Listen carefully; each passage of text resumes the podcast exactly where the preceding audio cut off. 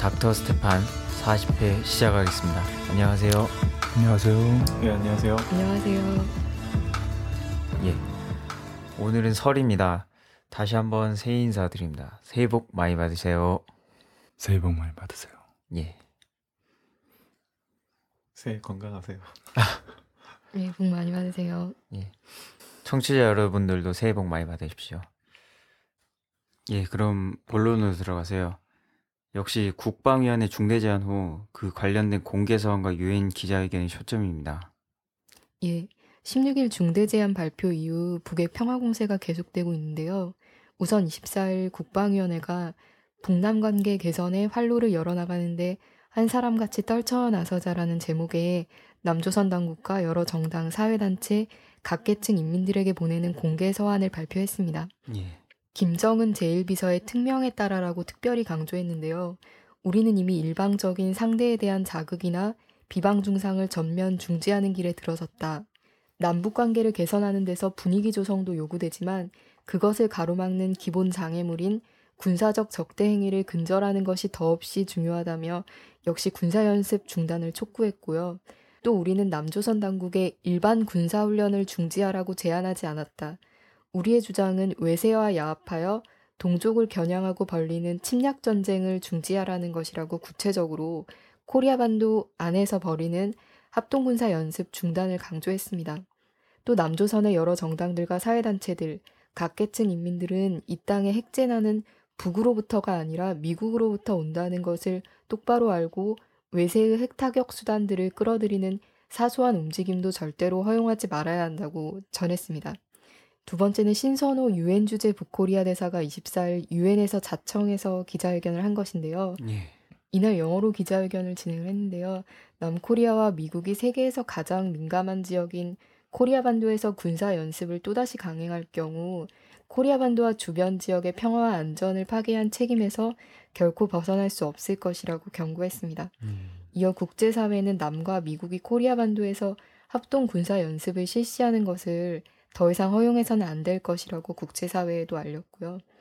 신선호 대사는 또 기존에는 남북 간 비방 중단 제안을 조평통이 주관했지만 이번에는 국가 최고기관인 국방위원회가 주관했다며 이는 압력을 가하기 위함이 아니라 남코리아가 신중하게 받아들이고 남북관계 개선을 위한 진정한 태도를 보이게 하자는 것이라고 설명했습니다. 음. 북은 국방위원회 중대 제안을 유엔 안전보장이사회 공식 문건으로 배포하기도 했고요. 한편 이십구 일 지재룡 주중 북코리아 대사도 주중 북대사관에서 기자회견을 열었는데요. 팔 년 만에 외신을 상대로 한 첫 기자회견이고 남코리아 취재진에게도 이례적으로 입장을 허용했다고 합니다. 어. 지재룡 대사는 우리는 육자회담 재개를 지지하며 북남 관계도 개선해야 한다고 말했고요. 우리가 육자회담이라는 쪽배를 먼저 타고 있으니 다른 사람들도 함께 타기를 원한다고 밝혔습니다.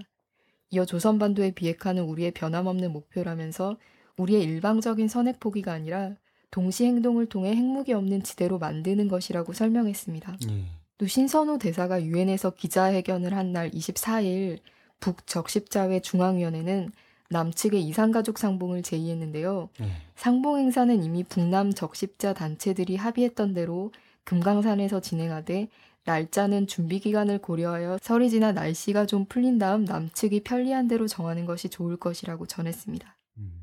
정부는 삼십 일 북한이 진정으로 이산가족의 아픔을 생각한다면 진정성을 보여야 한다면서 이월 이산가족 상봉 일정을 제시한 우리 정부의 입장에 침묵을 지키는 북한을 비판했습니다. 통일부 박수진 부대변인은 설 연휴 첫날인 이날 오후 긴급 브리핑을 갖고 책임지지 못할 제안이라면 하지 않는 것이 이산가족의 상처를 줄이는 일이 될 것이라며 이같이 밝혔습니다. 또 지금 북이 영변에 있는 플루토늄 추출을 위한 원자로를 재가동하고 우라늄 농축시설의 규모도 확충한다고 보도했다며 북한이 이렇게 핵무기 프로그램을 진전시키는 것은 매우 심각하고 유감스러운 일이라고 비판했습니다. 이어 북은 당장 핵무기 프로그램을 중단하고 유엔 안보리 결의 및 비핵화 관련 국제 의무와 약속을 지켜야 할 것이라고 덧붙였습니다. 여기에 대한 네티즌들 반응이 인상적인데요. 이 아이디 퍼플레인 님이 단 댓글은 이상가족 상봉하자 하니 핵 이야기하면서 진정성 운운한다. 애초부터 북한하고 이야기할 생각이 없었던 거지. 키우키우키우. 그리고 비에스제이러브님이 이산상봉 하자면서 하룻만에 상대 면전에 대고 총질해대면서 무슨 진정성을. 결혼하자고 날짜 받아놓고 상대 면전에 바람피면 결혼하고 싶겠니?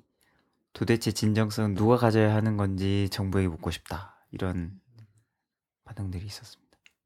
국방이 그 중대 제안에 이어서 그 공개 선언하고 유엔 기자회견. 공개 선언은 남코리아를 상대로 한 거죠. 음. 중대 제안이 당국을 상대로 했는데 이제 공개 선언을 보면 당국뿐만이 아니라 정당 단체 인민들을 향한 다시 예. 말하면 상층 통일전선만이 아니라 하층 통일전선적인 측면을 다 갖고 있는데요. 물론 음. 하층 통전에 초점이 있죠. 예. 이에 비해서 이제 유엔 기자회견은 세계를 향한 표현이죠. 그래서 중대 제안을 내용으로 해서 공개서한과 유엔 기자회견을 통해 각각 남코리아와 세계를 향해 그 내용을 해설하는 음. 아, 이런 그 흐름을 보여주고 있어요. 그래서 그 일련의 내용들을 보게 되면 북의 진정성만이 아니라 현 상황의 다양한 쟁점들에 대한 북의 차분한 해설을 들을 수가 있습니다. 음. 그래서 더 잘 이해가 됩니다. 코리아 반도의 정세를 이해하는 데서 음. 아, 이만한 텍스트가 있을까 싶을 정도예요. 음. 아, 그런 내용에 대해서 김 차장이 설명 잘 했고요. 여기서 이제 몇 가지 짚을 것은 이제 김정은 제일 비서 제일 위원장 최고사령관의 특명에 의해서라는 부분이죠. 음. 국방위 중대 제안은 물론이고 공개서한 유엔 기자회견이 국방위원회 제일 위원장의 특명에 의해서 이루어진 것이라는 얘기죠. 예. 다시 말하면 이러한 그 굉장히 인상적인 평화공세, 통일공세의 중심이 시작이 어디에 있는가라는 음. 것을 단적으로 보여주는 겁니다. 예. 아, 그리고 그것은 이러한 공개선언과 유엔 기자회견을 통해서 강조한 국방위 중대 제안이 얼마나 진정성이 넘치고 중요한 것인가를 다시 한번 확인시켜줍니다. 예. 중국에서 한 번 더 한 것은 중국에 대한 배려적인 측면과 함께 육자회담에 대한 의지를 재확인한 것이고요. 음. 그 대사가 남측 언론에서는 장성택 계로 분류된 대표적인 인사예요. 음. 여전히 건재하잖아요. 음. 얼마나 많은 사람이 뭐 사형당하고 뭐 수청당했다라고 하지만 실상은 이러합니다. 그런 것도 아마 보여주고 싶었을 것입니다. 음. 예. 코리아 전 직전에 북에서 정확하게 얘기하면 북과 남의 전체의 통일전선 조직이죠. 조국전선. 북조선민주주의 민족통일전선과 남조선민주주의 민족전선, 북과 남에 각각 존재했던 민족민주전선체들이 하나로 통합된 조국전선에서 예. 아, 통일과 관련해서 중요한 제안을 합니다. 이월 칠일 결정하고 그때 이 조국전선 중앙위 결정을 전달하려고 그 대표단이 북에서 남으로 내려올 때 아, 미군들이 만 발 이상의 총을 쏘면서 못 내려오게 했어요. 음. 그래서 아, 기차를 타고 왔는데 그렇게 남해 온 대표단을 평화사절단을 바로 구속해버렸습니다. 음. 그럼에도 불구하고 북이 이번에는 북의 국회죠. 최고인민회의 상임위원회 이름으로 전격적으로 북과 남의 남과 북의 국회를 통합하는 방식으로 통일하자. 음. 유월 십구일입니다. 육 일 전이에요. 음. 코리아전 발발 육 일 전에 이렇게 전격적이고 대담하고 결정적인 조치를 취합니다. 예. 아, 그래서 전체 민족이 들끓었죠. 격동에. 이렇게 간명한 방법으로. 다만 이것은 남코리아의 인구수가 북의 두 배이기 때문에 북에게 결정적으로 불리한 음. 아, 그런 통일 방안인데도 불구하고 아, 임박한 전쟁을 막기 위해서 아, 이렇게까지 예, 양보하고 진정성 넘치는 그런 제안을 한 데 대한 전체 인민들의 정서였죠. 음. 그럼에도 불구하고 코리아전은 발발했습니다. 우리가 역사를 보는 이유는 그 어제에서 현재인 오늘을 보고 미래인 내일을 내다보기 위함이죠. 예. 아, 그랬을 때 이번에 국방위 중대제안, 놀라운 제안인데요. 이월 말부터 아, 전개될 키리졸브 독수리 합동군사연습이 그 본질에서 세 가지 특징이 있는데, 하나는 북침이라는 거, 두 번째는 음. 선제 핵타격이라는 거, 세 번째는 대규모 상륙작전이라는 거. 음. 이번에 그 공개 서한을 통해서도 확인이 됐는데 그 상륙작전의 대상이 평양이에요. 음. 음. 그러니 북의 입장에서 어, 이렇게 중대 제안을 한다는 것이 말처럼 쉬운 게 아닙니다. 음. 어, 코리아반도 가까운 수역이 아니라 어, 다른 데 가서 해라. 그러면 용인하겠다. 그렇게 미국과 남이 합동으로 군사연습하는 것이 그렇게 중요하다면 그렇게 해라. 까지 양보하면서 발언한 겁니다. 음. 그리고 비방중상 중단을 설부터 하자라고 했는데 북은 이미 했어요. 일월 초부터. 음. 어. 그리고 이산가족 상봉과 관련해서는 키리졸브 독수리 연습이 곧 있는데 사실 그 일시적인 그런 이산가족 상봉이 어떤 의미가 있겠는지 오히려 잘못된 메시지를 주거든요. 음. 아, 그런 음, 실현 가능성이 없는 제안을 남이 하고는, 그래서 이 군사적 긴장이 아, 좀 풀린 뒤에 하자라고 하는 그 북의 원래 입장을 아, 접고 아, 언제든 하자라고 이번에 이십사일 날 아, 그 이상적 상봉에 대한 수정 제안을 한 것이거든요. 음. 아, 그러니까 역시 이건 정말 북이 또다시 양보한, 음, 다시 말하면 국방위 중대 제안의 그 기조 속에서 정말로 북남관계, 북남관계, 남북관계 개선을 위해서 북이 얼마나 아, 진심으로 노력하는가를 단적으로 보여준 것인데 음. 오늘 발표된 그 통일부 부대민의 그 말들을 보면 정말 얄미운 거예요. 뭐 일륜과 음. 천륜이라든지 음. 그 다음에 뭐 또 북의 진정성 얘기를 또 거론하고 어 뭐 오히려 이상적인 상처를 준다고 뭐 이따위 소리를 하는데, 왜 그러냐면 키리졸브 독수리 연습을 안 하면 이번에 얼마 안 되는 그 숫자가 아니라 그 십 배, 백 배 모두가 다 만날 수 있는 안정적으로, 정상적으로, 제도적으로 이미 그런 시스템을 만들자고 한 것이 육점일오 공동선언 십사 선언을 하면서 그렇게 해온 거예요.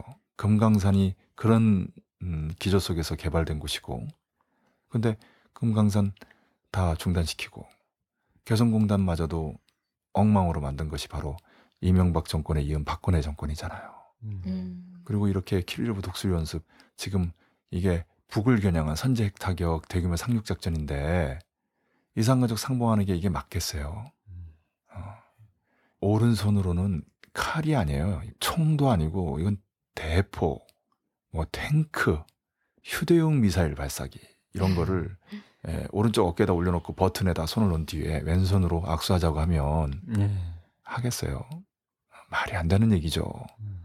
거기다 대고 일륜, 천륜이니 진정성이니 뭐 상천이 이런 얘기를 하는 박근혜 정권의 그 대변인들의 발언, 꼭 그 최현혜가 어머니의 심정으로 회초리를 든다라고 하면서 팔천여 명의 직위해제, 이건 해고 전 단계죠. 음. 쌍용 자동차 해고 노동자들처럼 수많은 사람을 죽음으로 내모는 그런 결정인데 음. 자식들을 죽음으로 내모는 어머니가 어디 있어요? 음. 그런데도 불구하고 어머니님 회초리 이런 얘기를 꺼내는 것처럼 이 통일부 부대변인이 그래요. 이런 것을 보면서 느끼는 것은 박근혜 정권이 하는 말과 행동은 정말 얄미운 걸 넘어서 뻔뻔스럽고 아주 가증스러운 거죠. 음. 예. 그런 정서를 북은 더 크게 느낄 겁니다. 말도 안 되는 이산가족 상봉 제안을 받았어요. 그런데 막 지금 막 날마다 빗독촉하듯이 하는 거예요. 음. 그러면서 박근혜가 원칙을 견지해서 북을 압박했더니 이런 것도 이루어진다 라고 하면서 그 백 명의 상봉을 가지고 인기를 올려보려고 하는 거거든요. 어. 그리고 그게 키리졸브 연습 이후에는 안 될 거라는 걸 뻔히 알기 때문에 음. 그 전에 잠깐 반짝 그 성과를 따먹겠다고 하는 음, 그런 얄팍한 술수가 보이는 거죠. 제 예상으로는 북이 합니다. 키리졸브 연습 전에 합니다. 음. 아, 그런데 몇 가지를 고려하느라고 아, 신중하게 지금 검토하고 있을 뿐이에요. 음. 또는 지금 그 북의 답변을 기다리는 그 와중에 북이 이러저러하게 얘기하는 것들이 남측에 또 세계에 잘 보도가 되고 있거든요. 음. 그런 측면에서 평화 통일 공세의 취지를 좀 더 잘 전달할 수 있기 때문에 활용하는 측면은 있을 수 있겠어요. 이걸 조바심 내면서 설 민심에 좀 어떻게 작용을 해보려고 얄팍하게 이 독촉할 일이 아닙니다. 음. 좀 기다리면 되는 거예요.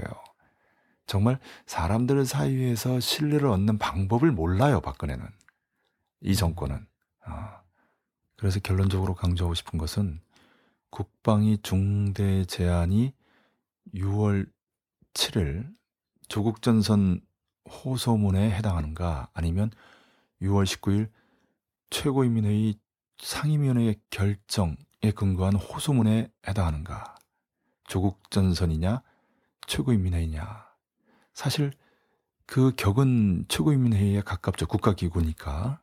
네, 최고기관입니다. 국방위원회는 북의 헌법이 보장한, 물론 공식적인 최고결정기관은 최고인민회의 상임위원회지만 실제로 중요한 결정을 하고 집행을 하는 데서는 국방위원회가 최고입니다. 음. 아, 그렇기 때문에 국방위원회의 중대 제안이라고 한다면 북에서 할 수 있는 최고의 급의 제안이라고 할 수가 있어요. 음. 그러면서 보면 과거 유월 십구일 최고인민회의 중대 제안과 맥락이 닿죠. 예. 이것은 이 이후에 다른 제안이 없다는 것을 의미합니다. 음. 그리고 키르조브 독수리 연습이 예, 과연 어떤 성격의 연습이 되는가. 음. 다시 말하면 키르졸브 독수리 연습이 개시되는 것이 바로 코리아전의 개시에 비교되는, 그에 준하는 것이 되는 것은 아닌가. 그렇게 북이 생각하는 건 아닌가 음. 라는 분석을 할 수가 있어요. 무서운 네. 얘기죠. 네. 예, 그래서 북이 참고 참고 참고 또 참을 때 북이 정말 그 참을성의 기초에서 부드럽게 대화하자고 나올 때, 이때가 가장 무서운 때예요. 음. 음, 계속 강공책을 쓰는 것이 아니라 중간에 한번 꺾으면서 진심으로 호소할 때 예. 예, 그때 손을 잡아야 돼요. 음. 그때 칼을 들이대면 북은 그 다음에 총으로 나옵니다. 음. 그게 북이에요. 오랫동안 북을 연구한 과정에서 제가 알게 된 것은 북이 참을 때 정말 무섭다는 거. 음. 근데 그 참을성에, 우리가 이런 얘기 하잖아요. 참을성에도 한계가 있다고. 예. 그 인내심의 끝이 어디냐 이거예요. 국방위 중대 제안이 바로 그 끝을 보여주는 제안인가. 음. 이것을 깊이 생각할 때입니다. 음. 역시 같은 맥락 같은데요. 북이 실시한 야간 강화훈련, 전술훈련이 있고 마두산 혁명전적지를 방문한 것도 북매체에 크게 보도됐습니다. 예, 이십삼일 북노동신문이 김정은 제일비서가 마두산 혁명전적지를 방문했다고 보도했는데요. 신문에 따르면 항일무장 투쟁 시기 안주지구 비밀근거지로 꾸려진 마두산 혁명전적지는 서부 일대의 지역적 영도 거점, 중요한 군사작전 기지라고 하고요. 김일성 주석이 당시 조선인민혁명군의 총공격과 그에 배합한 전인민적 봉기, 배후연합작전으로 조국 해방의 역사적 위협을 이룩할 때 대한 노선을 제시하고 그 일환으로 국내의 새로운 비밀 근거지들을 꾸릴 때 대한 과업을 조선인민혁명군 소부대에 주었다고 합니다. 김정은 제일비서는 안주지구는 조국 해방의 대사변을 이룩하는 데서 중요한 작전지역이라며 김일성 주석이 조선인민혁명군을 영도 핵심으로 하는 전민항쟁으로 강도 일제를 쳐 물리치기 위해 전국의 각계각층 인민들을 항일대전으로 불러일으키시었다고 언급했습니다. 같은 날 이십삼일 노동신문 보도를 보면요. 김정은 제일비서가 오중읍 칠연대 칭호를 받은 조선인민군 제삼백이십삼 군부대의 전술훈련장을 찾아 훈련을 지도했다고 합니다. 신문은 결전의 하루를 위해 훈련의 백날 첫날을 땀속에 흘러보낸 전투원들은 조금도 주춤하지 않고 적들이 미처 정신 차릴 새 없이 적진을 벼락같이 타고 앉는 모습을 최고사령관 동지께 보여드렸다고 보도가 됐고요. 이십삼일에 이어 이십팔일에도 관련된 보도가 또 나왔는데요. 최고사령관 동지께서는 지난 일월 십팔일과 이십일일 조선인민군 제삼백이십삼 군부대의 전술훈련을 지도하시고 훈련이 정말 잘 되었다고 높이 평가하면서 훈련에 참가한 군부대의 군인들과 기념사진을 찍겠다는 사랑의 약속을 했다고 보도가 됐습니다. 음. 이어 군인들과 한 약속을 잊지 않고 군부대 지휘관들과 군인들을 평양에 불러 기념사진을 찍는 뜨거운 은정을 베풀었다고 사진과 함께 크게 보도가 됐습니다. 마두산 혁명 전적지 야간 강화훈련 삼백이십삼 부대 전술훈련 지도 보도들을 보니까 작년에 북에서 있었던 비슷한 보도들이 떠오르는데요. 이천십삼 년 이월 이십삼일 조선중앙통신 보도인데 김정은 제일 비서가 조선인민군 항공 및 반항공군, 조선인민군 제육백삼십 연합부대의 비행훈련과 항공육전병 강화훈련을 지도했다고 합니다. 삼월 십삼일 보도에서는 김정은 제일 비서가 대연평도, 백령도 타격에 인입되는 열점지역 포병 군부대들의 실전능력 판정을 위한 실탄사격 훈련을 지도했다고 합니다. 지난해 유월 십육일에는 김정은 제일 비서가 평안북도 창성에 위치한 유평혁명 사적지를 방문했다는 보도가 있었죠. 조선중앙통신에 따르면 유평혁명 사적지에는 김일성 주석이 인민군 지휘관들과 전사들에게 필승의 신념을 안겨주시고 마을 농민들의 전시 농사 형편도 구체적으로 알아보신 불멸의 사적이 어려있다고 보도가 됐고요. 김일성 주석이 잘 꾸려진 집무실도 아니고 작전탁도 없는 이러한 수수한 농촌집, 북부 산골의 추녀 낮은 집에서 조국해방전쟁에서 근본적인 전환을 가져오기 위한 탁월한 사상과 전법을 창시하셨다고 전했습니다. 정말 그 사실들을 잘 요약해서 또 필요한 내용들을 꼭꼭 집어줬습니다. 아주 잘 들었습니다. 예. 음, 이게 이제 닥터 스테판이죠. 다른 데와 다른 게 북에 이제 노동신문 조선중앙통신에서 보도한 마두산 혁명 전적지 그리고 그 점에 있었던 야간 강화훈련과 전술훈련에 대한 예. 그런 그 보도들을 주목하고 그것을 중요하게 이제 다루는 거죠. 음. 이게 이제 사실 북의 그 핵심적인 전략이고 속내죠. 음. 어, 전민항쟁. 전민항쟁은 제가 누누이 말씀드렸습니다. 남측의 운동권은 어, 무장투쟁을 할 수 없는 조건 하에서 대중항쟁을 벌린다라는 내용으로 잘못 알고 있는데 전민항쟁은 무장투쟁과 대중항쟁이 결합되는 것입니다. 음. 무장투쟁 더하기 대중투쟁이다. 이건 아주 교과서적인 내용이에요. 음. 그 북의 원전들에도 그렇게 나오고 예. 회고록이라든지 그 항일 무장투쟁, 항일 민족해방투쟁의 역사서들에도 정확하게 김일성 주석의 가장 중요한 전략적 노선은 아, 전민항쟁 노선인데 그게 무장투쟁과 대중투쟁의 결합. 지금 표현으로 보면은 조선인민군의 총공격과 아, 그 배합된 전인민적 봉기라고 음. 표현한 거죠. 여기에 근데 이제 배후 연합작전, 어, 이것이 있는데 이게 이제 작전이란 말은 이제 무장투쟁이에요. 음. 그래서 나오는 말이 생산유격대입니다. 음. 평소에는 이제 농민으로 생산에 종사하지만 유사시에는 평소에 구해둔, 그래서 산에 묻어두거나 은닉해놓은 그 무기들을 들고 유격투쟁을 전개하는 그런 대오를 생산유격대라고 합니다. 음. 그 생산유격대와의 배후 연합작전, 이렇게 되는 음. 거죠. 그러니까 조선인민군의 총공격전에 전체 인민들의 봉기와 생산유격대의 배후연합작전이 동시에 진행이 되는 거예요. 예. 이게 이제 결정적인 민족해방투쟁, 무장투쟁의 절정기에 김일성 주석의 전략이었던 것이고요. 예. 조선 북부의 낭림산맥 서쪽, 평안도죠. 음. 그 평안도의 중심 거점이에요. 마두산이. 음. 거길 이번에 현지 지도한 거죠. 음. 그리고 앞뒤에 야간 강화 훈련과 어, 전술 훈련이 있었던 것이고 예. 그때 고생한 군인들에게 야간에 했기 때문에 아, 또 당시 전술 훈련하고 나서 아, 바로 사진 찍기는 좀 곤란했기 때문에 예.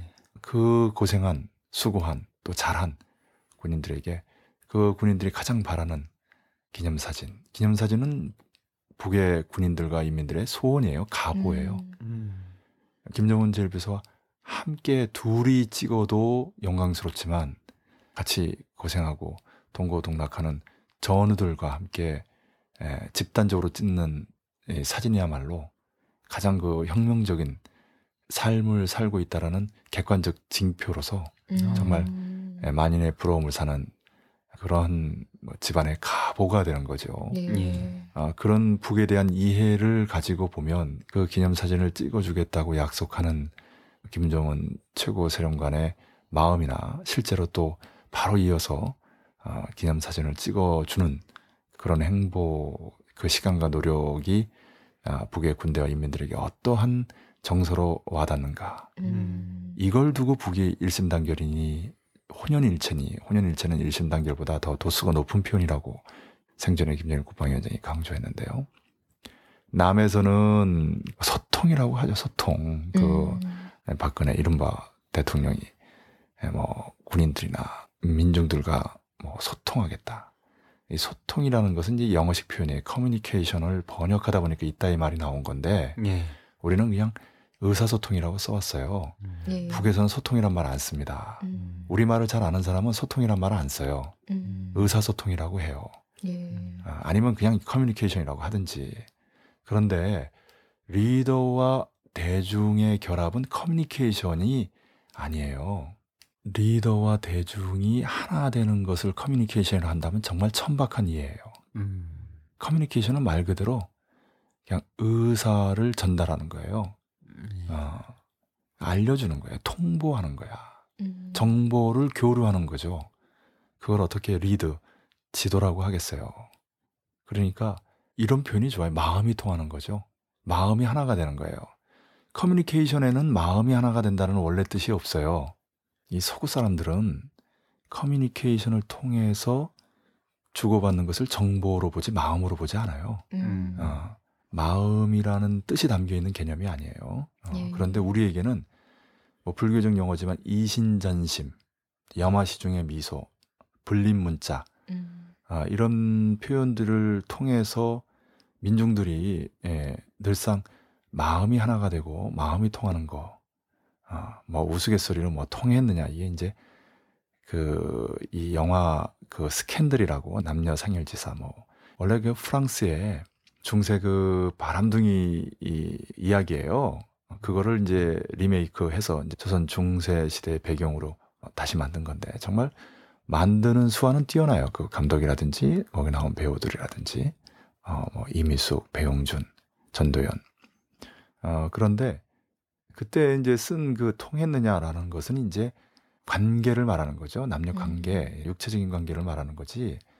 그걸 이제 농담 삼아서 이제 에, 통했느냐 이러면 소통하면 이제 통했느냐 이렇게 또 얘기도 하고 그러는데 뭐 통자가 같은 한자이긴 합니다만은 그런 건 이제 더 천박한 얘기인 것이고 정말 그 리더와 아, 민중들의 관계는 이런 소통이라는 표현이 아니고 마음이 하나가 되는 표현이어야 되는데 그 마음이 하나가 되기 위해서는 말을 잘하는 거나 무슨 어디 인터뷰하거나 언론 플레이하는 것이 아니라 정말 그 현장을 찾아가고 음. 진심을 가지고 만나고 예. 애로사항 풀어주고 소원을 들어주고 그것을 일시적인 게 아니라 지속적으로 일상으로 일관되게 오랫동안 그렇게 보여줄 때만 가능한 거예요. 그래서 북이 지난해 말에 그 군 수산사업소가 일 년에 천 톤을 와역하는데 김정은 제일 비서의 지도를 따랐더니 육 개월에 사천 톤, 일 년으로 치면 팔천 톤, 팔백 퍼센트의 혁신이 일어난 거죠. 예. 그러니까 이제 바로 그 소식을 듣고 현장을 찾아가서 그 생선 비린내가 자욱한 그런 데를 사진사가 좀 앉았으면 좋겠다고 하니까 그냥 안고 몸에 비린내가 배일 거 아니에요. 아랑곳 없이. 예. 이런 모습. 음? 그리고 그 군대의 그 수산부문 사업소 총을 잡은 것도 아니고 어떻게 보면 어, 그 빛나는 그 위치가 아닌데 사실 추운 계절에 바다와 싸우면서 바다에 빠지면 목숨도 잃고 그러지 않습니까? 원래 굉장히 위험한 직업이에요. 음. 또 물고기가 막 그 때로 보일 때는 예, 밤낮 없이 잡기도 하니까 음. 정말 고생하는 직업인데 음. 그 수산부문 군인들을 연말연시에 평양에 초청해서 최고급 호텔에서 최고의 그 공연들을 보게 하고 수많은 평양 시민들로부터 환호 평가를 받게 하는 음. 예, 그런 영광은 지지난해 은하 삼 호 유효기를 발사한 최고의 과학자 기술자들이 누렸어요. 그런데 지난해에는 물고기 잡는 군인들이 그런 영광을 누린 거죠. 이런 과정을 통해서 북의 군대와 인민들이 김정은 제일비서 최고사령관을 어떻게 생각하는가. 음. 그리고 나서 그 격앙된 혁명적 열정이 차 넘치는 군 수산부문 열성자들이 올해 이렇게 저렇게 하겠습니다 라고 하는 그 결의, 이건 숫자로 나오죠. 예. 그것에 기초해서 일 정도가 된다면 북의 육아원 고아들, 애육원, 유치원생의 고아들입니다. 학원, 이건 우리로 얘기하면 초중고등학생을 말해요. 그리고 양로원, 예. 예. 이들에게 하루 삼백 그램씩의 물고기를 먹일 수 있다, 먹이자라고 얘기하는 거. 이런 과정을 통해서 북이 자랑하는 일심단결이 이루어지는 거거든요. 음. 이번에 야간 강화 훈련과 기념사진 촬영도 마찬가지입니다. 음. 여기서 이제 특기할 것은 이러한 그 북의 군대 인민들의 심리 분석이 닥터 스테판의 또 특징 중에 하나이기도 하지만, 방금 그 김 차장이 잘 지적했듯이 작년에는 이것이 이월달, 삼월달에 있었어요. 음. 근데 지금은 일월달에 있다는 겁니다. 네. 왜 일월달에 있는가? 이런 물음을 던져볼 만하죠. 네. 그것은 두 가지로 봅니다. 하나는 미와 남의 킬리브 독수리 연습에 대한 북의 아, 올해 대응 각오, 음. 자세, 어떤 구체적인 계획이 작년과는 다르다는 겁니다. 음. 아, 작년에 전쟁을 백으로 할 때 구십팔 퍼센트까지 갔다 그러면 올해는 최소 구십구 퍼센트다. 음. 작년을 능가한다라는 것을 단적으로 알 수 있는 거죠. 그리고 국방이 중대 제안을 했기 때문에 적어도 당분간은 어, 킬리브 독수리 연습 그 직전까지로 예상이 됩니다만은 이 기간은 북이 최대한 평화적으로 통일적으로 공세를 취하는 기간입니다. 음, 예. 다시 말하면 북이 그간 강경 드라이브를 걸어왔는데 유화적인 분위기를 조성하는 이 시기야말로 긍정에서 부정으로 넘어가는 시기고요. 음. 그 다음에 부정을 한 번 더 하는 부정의 부정 단계. 예, 이것은 이 외형상 낡은 것인 긍정으로 돌아가죠. 어, 다시 말하면 강경으로 돌아가는데 그때 강경은 초강경이 됩니다. 음. 다시 얘기하면 긍정, 부정, 부정의 부정이라는 것은 강경, 유화, 초강경. 변증법이에요. 딱 그렇게 가고 있는 거예요.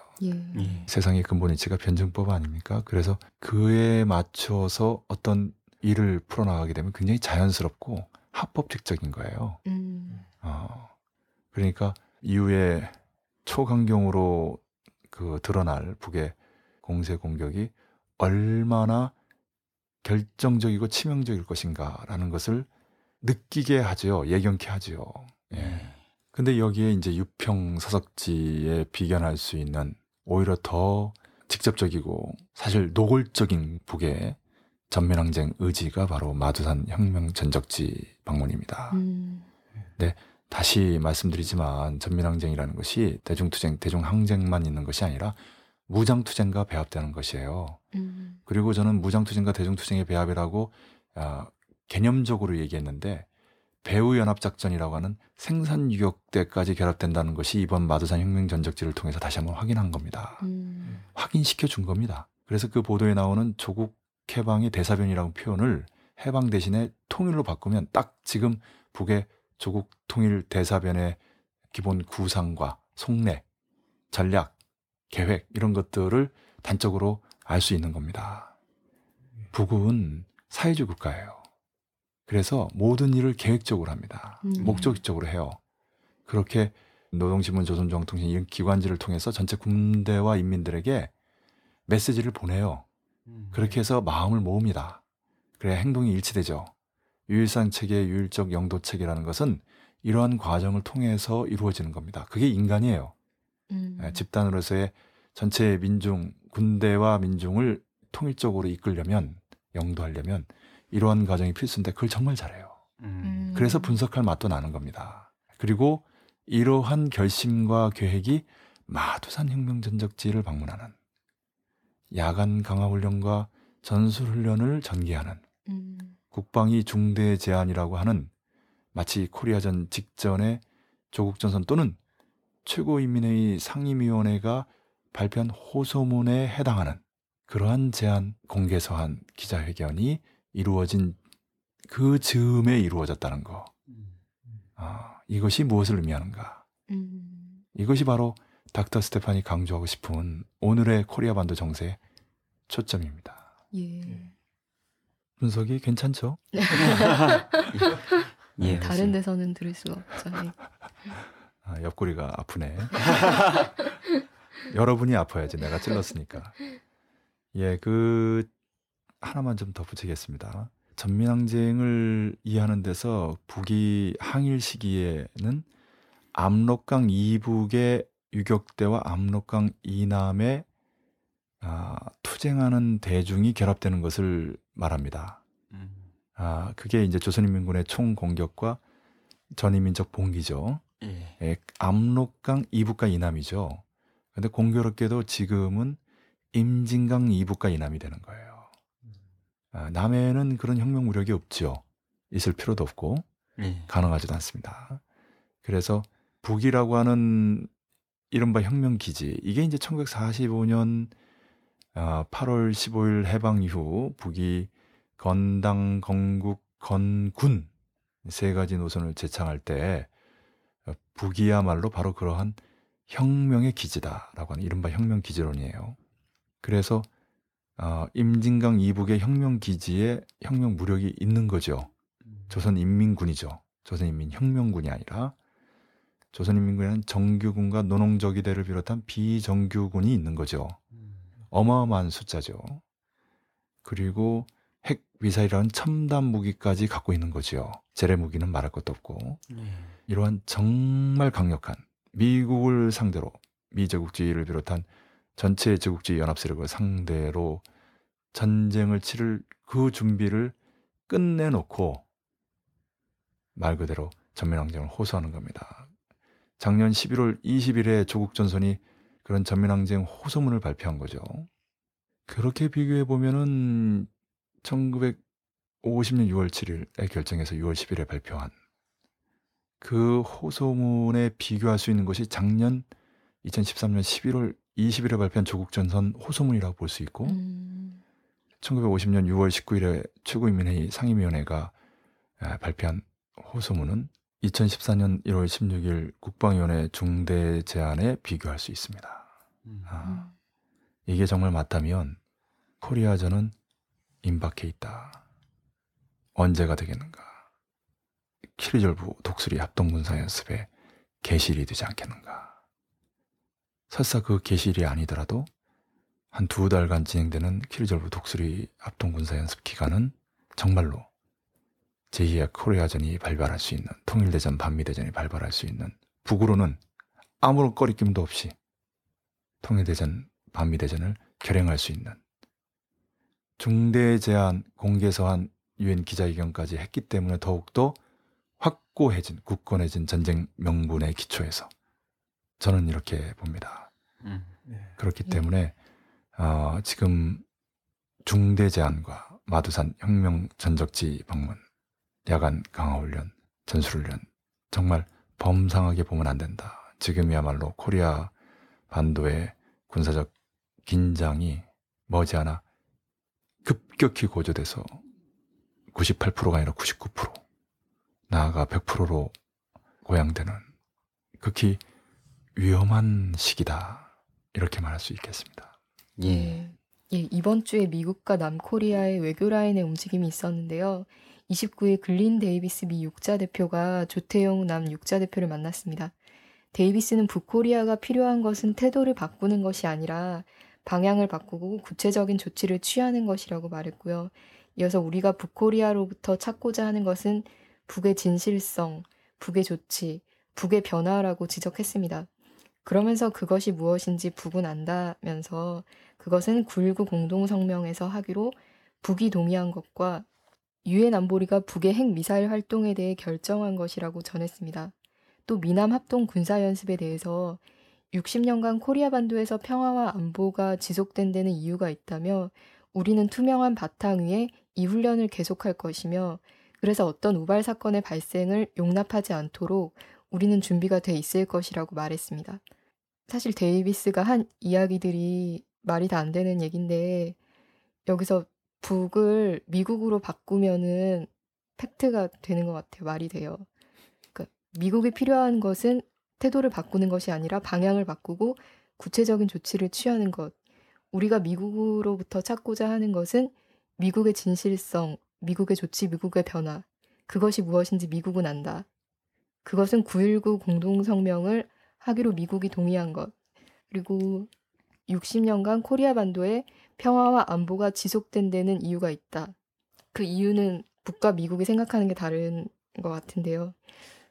남 육 차 대표 조태용 본부장도 세계는 한미연합훈련이 매년 열리고 있으며 방어적 성격이라는 것을 다 안다며 우리는 계속 계획을 세우고 방어적 성격의 이 훈련을 실행할 것인데 이는 매년 계속될 것이라고 전망했습니다. 데이비스가 이십육 일에서 이십팔 일 중국을 방문했고요. 이십구 일에서 삼십 일 남코리아를 거쳐 삼십에서 삼십일 일 일본을 방문합니다. 또 이월 말 캐리가 방문한다고 하고요. 이후에 중국 육 자 대표인 우다웨이와 남코리아 육 자 대표인 조태용 본부장이 육 자 관련 국들을 방문하는 일정이 계속 잡힐 거라고 합니다. 외교 라인들이 움직이는 거죠. 육 자 회담과 관련돼서 특히 육 자 회담 대표들이. 그러니까 이제 두 가지죠. 하나는 어, 이거 이제 군사적 대결 상태에서 외교적 대결 상태로 바뀌는 것인가. 음. 아니면 군사적으로 강경 조치를 취하면서 외교적으로 유화 조치를 동시에 취하는 투트랙인가. 음. 채찍과 당근이죠. 후자 쪽에 가깝습니다. 왜냐하면 키릴부 독수리 연습을 앞두고 하고 있지 않습니까? 음. 네. 또 이제 여기에 오픈 트랙과 클로즈 트랙의 투트랙 공개적인 그 메시지들을 이제 역으로 읽으면 방금 김 차장이 북을 미국으로 바꿔서 읽으면 오히려 팩트가 된다라고 얘기했는데 음. 아주 재치 있는 분석이죠. 그런데 그런 연장선에서 보면은 이제 키릴부 독수 연습이 너무 아, 긴장하지 마라. 우리는 이렇게 생각하고 있다. 일정한 군사적 긴장 상태를 거쳐가지고 본격적으로 어, 외교 무대로 우리가 전환하자라고 음. 하는 내부적인 그 합의 사항을 다시 한번 확인하는 뭐 이렇게 읽을 수도 있어요. 근데 제가 늘상 말씀드리는데 클로즈 트랙은 가이드라인에 불과하다. 음. 어, 내부적으로 합의한 게 실제로 어, 진행될지는 두고 봐야 되는 거다. 음.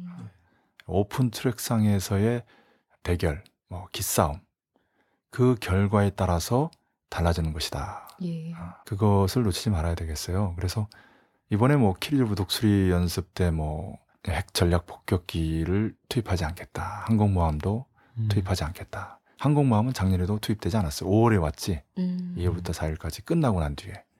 핵전략 폭격기 비 오십이, 비 이에이가 이제 삼월에 출격했지요. 그래서 이제 북을 최대한 자극한 거고, 물론 그에 맞대응해서 일 호 전투공무태세와 최고사령부실까지 공개하면서 전략적인 대응 조치를 취한다든지, 무엇보다도 경제 핵무력 병진 노선을 채택한다든지, 아예 법으로 만든다든지, 음. 나아가 개성공단을 잠정적으로 폐쇄한다든지 이런 조치들이 단숨에 연속적으로 이루어진 거 아닙니까? 예. 어, 다시 말씀드려서 미국이 올 삼월 달에 작년처럼 핵 전략 폭격기들을 투입한다면 그에 상응한 북의 대응 조치는 작년을 훨씬 능가할 거예요. 음. 북은 반복을 죽음으로 생각하기 때문에 야, 김정일 국방위원장 예술론에 나옵니다. 예. 자연의 이치도 그래요. 그래서 비반복적으로 보다 도수를 높여서 예. 그런 조치들을 취하는데 올해는 아예 일월부터 지금 그 대응 조치들을 취하고 있는 겁니다. 그 대응 조치가 오히려 유화책인 것이 놀라울 뿐만 아니라 더 무시무시한 것이죠. 음. 아까 말씀드렸습니다. 그래서 저는 데이비스를 비롯해서 뭐 국무부의 동아태 차관보 또는 뭐 국무부 부장관이 이제 방남을 한다. 나아가 이월 말에 캐리가 온다. 아, 그거에 대해서 별로 그렇게 아, 중요하게 느껴지지가 않아요. 음. 어차피 이것은 기본상 채찍과 당근의 투트랙인 것이고 예. 어, 설사 오픈 트랙과 클로즈 트랙의 클로즈 트랙의 아, 예고편이라고 하더라도 음. 현재 당면에서 정세의 초점은 키릴부 독수리 연습의 북이 정말로 통일대전, 반미대전까지 결심을 했는가 예, 천구백오십 년 코리아전 직전에 예, 조국 전선 최고인민회의 상임위의 호소문이 작년 십일월 이십일 조국 전선, 올해 일월 십육일 국방위 이 둘의 호소문과 중대 제안, 공개 서한이 바로 그것인가. 음. 어, 여기에 초점이 있어요. 예. 그러니까 육자회담, 미국, 남, 중국 이런 대표들이 움직이는 것은 이 본질적인 그 정세 초점의 종속 변수들이에요. 음. 음, 각각의 독립적인 뭔가 그 힘을 발휘할 수 있는, 예, 그래서 이런 그 군사적 긴장마저도 완화시킬 수 있는 뭐 이런 게 아니고요. 예. 어, 북이 킬리브 독수리 합동군사연습이라고 하는 군사적 공세에 맞대응해서 군사적 공세만 취할 거냐, 음. 이번에는 군사적 공격을 감행할 것인가. 통일대전, 반미대전, 가령 서해오도를 점령한다든지 제한핵전을 개시한다든지, 아, 이것이 이제 초점입니다. 음. 그럴 때 김정은 제일비서 제일위원장 최고사령관이 힌트를 준 것은 바로 야간 강화훈련이에요. 음. 아, 그게 이제 평양 그 순안 비행장까지 날라와가지고 작전대로 단숨에 점령하는 그 훈련이거든요. 음. 아, 그러니까 이것은 서해오도 점령이라는 국부전과 전면전 사이에 있는 거죠. 특수전이죠. 음. 특수부대 이십만으로 그 파악되는 이 특수부대들이 동시에 남의 대표적인 군사 정치적 거점들을 점령하면서 통일대전이 시작된다라는 힌트입니다. 예. 그러한 공격전에 배합되는 전민 봉기, 나아가 배후연합작전, 이것이 김일성 주석의 항일 무장투쟁 시기의 전민항쟁 전략이었다 라는 음. 것을 강조하면서 노골적으로, 직접적으로, 정말로 강력하게 미국과 남측에 경고하는 거죠. 예. 캐리졸브 독수리 연습 시작하면 반미대전, 통일대전, 통일대전, 반미대전 결행할 수 있다. 음. 알아서 해라. 이겁니다. 이게 예, 현 정세의 초점입니다. 음. 예. 예. 예. 최근 문익환 목사 서거 이십 주년이었습니다. 지난 일월 십팔일 청계광장에서는 문익환 목사 이십 주기 추모문화제가 열렸습니다. 예. 이날 민주노총 삼 차 총파업이 있던 날인데요. 예. 국정원 정치공작 대선 개입 시국회의 주관으로 늑범 문익환 목사 이십 주기 추모, 관권 부정선거 규탄, 민주회복, 평화실현 촛불문화제를 열었습니다. 예. 이날 영하의 날씨에도 불구하고 천여 명이 넘게 에, 모여서 진행된 추모문화제에서 우선 팔십구 년 방북해서 김일성 주석과 면담하고 국가보안법 위반으로 투옥되는 등 이 살아생전에 문익환 목사의 활동하는 모습이 상영이 됐고요. 예. 그리고 특히 이날 추모문화제에 참석한 문익환 목사의 아들 문성근 씨가 문익환 목사가 이산가족부터 보자, 그리고 경제 문화 교류를 하려고 했던 노력들이 육점일오 선언으로 부활하고 십사 선언으로 발전했는데 새누리당 정권 육 년 만에 물거품이 됐다고 비판을 했습니다. 음. 그래서 이런 역주행을 갈아엎기 위해서 문익환 목사와 함께 대선 부정의 관계자들을 처벌할 때까지 모두 다 함께 촛불을 들어달라고 호소했고요. 예. 이어서 문화제가 진행됐는데 가수 김원중, 류금신, 꽃다지, 노래마을, 노차사 등 구십 년대에 문익환 목사와 함께 집회 현장에서 거리를 함께했던 많은 사랑을 받았던 민중 가수들이 대거 출연해서 문익환 목사 이십 주기를 추모하면서 의리를 다했습니다. 음. 예. 북측 단체들도 문익환 목사 서거 이십 주를 추모 전문을 보냈는데요. 육점일오 공동선언 실천 북측위원회, 민족화해 협의회, 조국평화통일 범민련 북측본부는 추모 전문을 통해 그는 결코 통일의 봄을 기다린 것이 아니라 시대의 선구자가 되어 통일의 봄맞이를 앞당기기 위해 혼신을 다 바쳐온 민족의 자랑스러운 아들이며 오늘도 결의의 앞장에서 우리와 함께 어깨 겹고 나가고 있다고 전했습니다.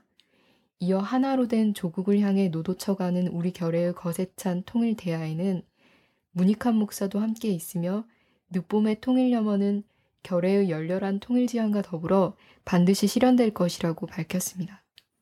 할 얘기가 참 많은데 이제 시간상 몇 가지만 짚고 따로 그 코리아 포커스 혁명이라든지 또 오늘의 단상 이런 데서 또 이야기를 했으면 합니다. 예. 왜냐하면 예. 그 늑본 문익환 목사의 생애라든지 그 사상이라든지 업적과 관련해서 중요한 그 이론적인 문제들이 있어요. 음. 네. 역사적 사실과 관련해서도 그 실천적인 업적과 관련해서도 다른 관점의 견해들이 존재하니까요. 예. 좀 분석할 필요가 있습니다. 예. 가령 문익환 목사와 강인한 목사의 삶을, 사상을 또 업적을 비교해 보면 민족회의와 범민련이 나오거든요. 음. 예. 방북해서 김일성 수석을 만나고 또 육점일오 공동선의 중요한 내용이 낮은 단계 연방제 연합제의 공통성이라는 것이 도출되는 과정에서 중요한 하나의 계기가 됩니다. 그 만남이. 예. 그래서 구십일 년 신년사에서 김일성 주석이 직접적으로 그렇게 표현은 안 합니다만은 이른바 느슨한 연방제, 예. 예, 낮은 단계 연방제죠. 그런 내용을 시사하는 대목이 있어요. 예. 이것이 당시에는 민족회의를 결성하는 데는 중요한 계기가 되지만 아, 남측만의 범국민적인 통일운동 전선체죠. 그런데 남북회의 범민족 통일운동 전선체를 약화시키는 또는 어, 계속 충돌하게 되는 계기가 되기도 합니다. 예. 사실 복숭아 씨를 감싸는 복숭아 살처럼 남북회의 삼자 연대체를 남측의 통일운동체가 감싸주는 역할로 변증법적으로 통일을 이루어야 되는데 음. 김일성 주석과 문익환 목사가 만나서 문익환 목사 깨달은 그래서 남해 와서 이런 민족회의를 만드는 데 중요한 역할을 하는데 그것이 범민련과 조화롭게 이루어지지 못해가지고 불필요한 충돌이 많았고 또 그 과정에서 스트레스도 상당했어요. 그래서 네. 문익환 목사가 아, 세상을 떠나는데도 한 원인이 되지 않았나라는 가슴 아픈 음, 그 생각도 해봅니다. 음. 구십 년대 통일운동과 관련해서 또 조국 통일, 통일전선체와 관련해서 많은 그 이야기가 돼야 되는 부분이기 때문에 언제 한번 따로 얘기하고요. 근데 저는 문익환 목사의 그 통일운동에서의 민주화운동에서의 기여도 참으로 대단하고 훌륭합니다만은 그 못지않게 오히려 그보다 더한 평가를 받아야 될 분이 바로 강인한 목사님이라고 생각합니다. 음. 범민련 운동, 구십 년대 통일운동의 상징이고 대표이고 예. 그럼에도 불구하고 민주화운동에서도 물론 큰 기여를 했습니다. 천구백팔십칠 년만 해도 옥중에서 사십 일간 단식 투쟁을 전개한 분이 강인한 목사님이시죠. 음. 마지막에는 노무현 전 대통령의 서거의 즈음에서 민주개혁세력만의 통일진보세력도 이 기회에 이명박 정권 퇴진투쟁 벌려야 된다.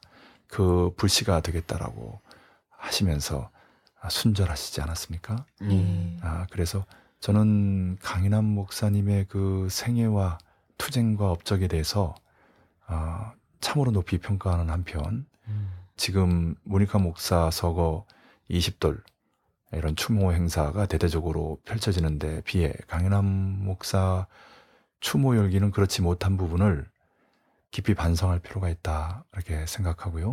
음. 그것은 강인한 목사님이 서 있는 위치가 개혁이 아니라 진보이기 때문이기도 하다라는 아, 측면의 이야기를 아, 잠깐 음, 하고 싶습니다. 예. 아, 그런 의미에서 진보의 한 사람은 개혁의 열 사람에 맞잡는 어떤 의의가 있다. 아, 이것은 그만큼 진보의 가치를 실현하는 것이 지금 시대에 다수가 아니라 소수의 그 영역에 있고 아, 그만큼 어렵다는 거, 수구 세력의 집중적인 탄압을 받고 있다는 거, 보안법, 정보원이 주된 타격 대상으로 노리고 있다는 거, 그런 과정에서 이른바 아르오 내라는 뭐 사건도 터졌고 뭐 소풍 사건이니 무슨 무슨 왕재산이 일시매니 하는 그런 사건들도 나는 것이고요. 또 실천연대 또는 민권연대라든지 또 평통사라든지 이런 합법적인 연대체마저도 어, 그 파쇄적으로 탄압하는 전교조하고 공무원 노조를 법의 노조화하는 나아가 멀쩡한 합법 정당을 전 세계적으로 유례가 없는 강제 해산 조치 취하려고 하는 위헌 정당 해산 심판 청구가 현재 재판이 진행되고 있는데 어, 그런 파시오적인 그 탄압의 예봉이 통일진보 세력에 맞춰져 있기 때문에 훨씬 더 어려운 조건에서 활동하고 있다는 부분을 예, 잊지 말아야 되겠습니다. 예. 네. 그리고 짚고 싶은 것은 역시 이제 닥터 스테파님만큼 일반적인 그 분석과 다르게 아, 범민련과 민족회의 관계를 제가 잠깐 짚었습니다만은 예. 그럼에도 불구하고 그 범민련이 결성되는 데서 아, 천구백팔십구 년에 각계각층의 대표들이 방북해서 북과 일종의 상층 통일전선인데요. 그렇게 해서 하층 통일전선체로 범민련이 출범한 것이거든요. 그러니까 네. 각계각층의 대표들이 방북해서 사실상 합의한 데 기초에 남북해외 삼자연대체가 출범할 수 있었다는 것을 짚고 싶습니다. 네. 그 중에는 그 문익환 목사 기독교 계통의 대표자뿐만 아니라 문규현 신부 가톨릭 계통도 있었고요. 네. 정치계에 이제 서경원 국회의원이 있었죠. 음. 가톨릭 농민회의 중요한 인물이기도 합니다. 농민운동의 대표성도 반영하고 있다는 거죠. 음. 그리고 예술계를 대표해서 황석영 작가가 있었고요. 네. 무엇보다도 청년학생계를 대표해서 아, 임수경 대표가 있었죠. 음. 아, 천구백팔십 년 유월 항쟁의 견인차 역할, 기관차 역할을 청년학생 서대협에서 이제 나중에 전대협으로 전화 발전하는 그 학생운동의 아, 대표로서 임수경 당시 대학생이 아, 천구백팔십구 년 세계 청년학생 축전에 참가도 하면서 통일 열기를 극대화시켰죠. 아, 천구백팔십칠 년 민주화운동이 천구백팔십팔 년을 거쳐서 팔십구 년 그리고 구십 년, 구십일 년에 범민련이 결성이 되면서 구십 년대 통일운동의 견인차, 기관차 역할로 전화발전하는 그래서 또한 그 수구세력 반통일 그거 파시스트들이 집중적으로 전대협 한총련을 탄압했고요. 또 범민련을 탄압했습니다. 그 과정에서 청년학생운동이 보다 대중적으로 어, 합법적인 그 형식과 방법들을 충분히 활용하면서 전술적으로 잘 싸웠다면 그 타격으로 인한 피해를 최소화시킬 수 있지 않았을까. 또 그 지도부가 정파, 분파를 초월해서 어, 크게 단결하고 진보적일 뿐만이 아니라 참신하게 어, 광범위한 청년학생들의 생활적 요구까지 반영하면서 정치투쟁을 전개했다면 또한 달랐을 것이다라는 생각을 하게 되고요. 그럼에도 불구하고 한 청년을 중심으로 해서 청년이라든지 여성이라든지 각계 진보 세력들이 범민련으로 결집해서 비록 초기에는 극소수였지만 천구백구십구 년에는 통일운동의 주류로 비주류에서 주류로 전화발전할 정도로 성장했죠. 음. 그 중심에 강인한 목사님이 계셨습니다. 예. 네. 음, 저는 문익환 목사님이 서거하지 않으셨다면 어, 분명 구십 년대 말 이후 강인한 목사님과 함께 어, 통일운동의 중심에 서 계셨으리라. 함께 범민련과 민족회의가 하나 돼서 음. 본질적으로 하나가 돼서 현상적으로는 다르게 보이더라도 그런 상상을 해봅니다. 예. 그것이 바로 이천 년 육점일오 시대죠. 육점일오 남북해외 공동위원회가 바로 범민련의 통일운동 삼자연대체 운동의 계승발전이기 때문에 그렇습니다. 그리고 민족회의가 이제 나중에 민화협으로 발전하게 되고 어, 범민련과 민족회의 사이에 자통협이 있다면 이 범민련과 자통협 세력들이 통일연대를 꾸리고 이 민화협이 가세해서 육점일오 공동위원회로 발전하기 때문에 그것이 바로 이제 육점일오 공동선언의 위력 생활력이기도 하지만 구십 년대 통일운동이 뿌린 그 씨앗이 뿌리를 내리고 줄기를 뻗어올리면서 이룩한 열매고 소중한 결실이라고 말할 수 있겠습니다. 네. 예. 어디선가 이제 그 문익환 목사가 방북해서 교차 승인을 이룩하는데 기여했다. 아, 남북 교차 승인, 유엔 동시가입 또는 분리가입에 대한 이야기인데요. 예. 이것은 잘못된 생각입니다. 뭐냐면 음. 소련이 붕괴되면서 거부권을 행사할 수 없게 됐죠. 남이 유엔에 음. 들어가는 것을 소련이 막을 수가 없었고 이미 중국은 자본주의화로 전환되기 때문에 미국과 맞서서 거부권을 행사할 나라가 못 됩니다. 음. 그러니까 유엔에 들어가는 것이 이미 객관적으로 기정사실화된 상황이죠. 음. 예. 그렇게 유엔에 동시가입해서 두 개의 나라로 유엔 무대에서 경쟁하게 만드는 것이 미국의 투코리아 정책이죠. 음. 그에 비해서 북은 원코리아 정책이죠. 하나의 조선. 유엔의 단일국호로 들어가죠. 이 노선이에요. 어느 것이 옳은지는 너무나 분명하죠. 예. 예, 반만 년 이상의 역사를 가진 단일민족 국가가 왜 두 개의 국호로 들어가겠어요. 이것은 통일이냐 분열이냐의 시금석입니다. 그래서 김일성 주석은 천구백칠십 년대 이후 조국 통일 오 대 방침이라고 해서 이 노래 가사에도 나옵니다. 사실은. 음. 아, 그런 원칙을 견지했는데 이것이 소련 동구의 붕괴 때문에 어렵게 된 거죠. 현실적으로 유엔에 남코리아가 가입하는 것은 막을 수 없는 조건 하에서 북도 유엔에 가입하지 않을 수 없게 된 거죠. 그래서 북은 그것을 분리가입이라고 합니다. 음. 남에서는 동시가입이라고 하는데, 그리고 교차 승인이라는 것은 남을 소련과 중국이 승인하고 북을 이제 미국과 일본이 승인하는 것인데, 이것 또한 역시 두 개의 국호로, 두 개의 나라로 굳어지는 거 아니에요? 예. 미국의 투코리아 정책의 일환이죠. 근데 소련이 붕괴되고 중국의 자본주의화가 심화되면서 예. 교차 승인이라는 투코리아 정책이 실현될 가능성이 높아진 거죠. 음. 정확하게 얘기하면 소련과 중국은 남을 인정하고 미국과 일본은 북을 인정하지 않죠. 그러니까 교차 승인도 아니고 일방적인 승인이 된 거예요. 소련이 붕괴됐기 때문에 그렇고 음. 중국이 달라졌기 때문에 그렇습니다. 네. 그래서 이러한 측면에서 문익환 목사가 북에 가가지고 뭐 교차 승인의 남측 입장을 대변해서 뭐 관철시켰다라는 얘기는 전혀 다른 분석이에요. 아, 실제로 미국과 일본은 북을 승인하지도 않았고, 북은 이 교차 승인과 그 유엔의 동시 가입을 투코리아 정책으로 해서 일관되게 반대하고 있는 것이고요. 지금도 코리아 단일 국호로 북과 남이 하나가 돼서 유엔에 활동해야 된다라고 하는 입장을 견지하고 있는 거죠. 아예 국호도 원래의 영문 국호인 C코리아, K코리아가 아니라 일본이 올림픽에서 일본보다 코리아가 앞서 들어간다고 해가지고 K로 바꿨죠. 예. 우리말과 성과 영문 국호 이 세 가지를 말살한 것이 일본의 우리의 민족문화 말살 정책의 음. 세 가지 가장 중요한 그 정책이었는데요. 예. 어, 어떤 제국주의도 다른 나라 식민지에서 이렇게까지 한 게 없습니다.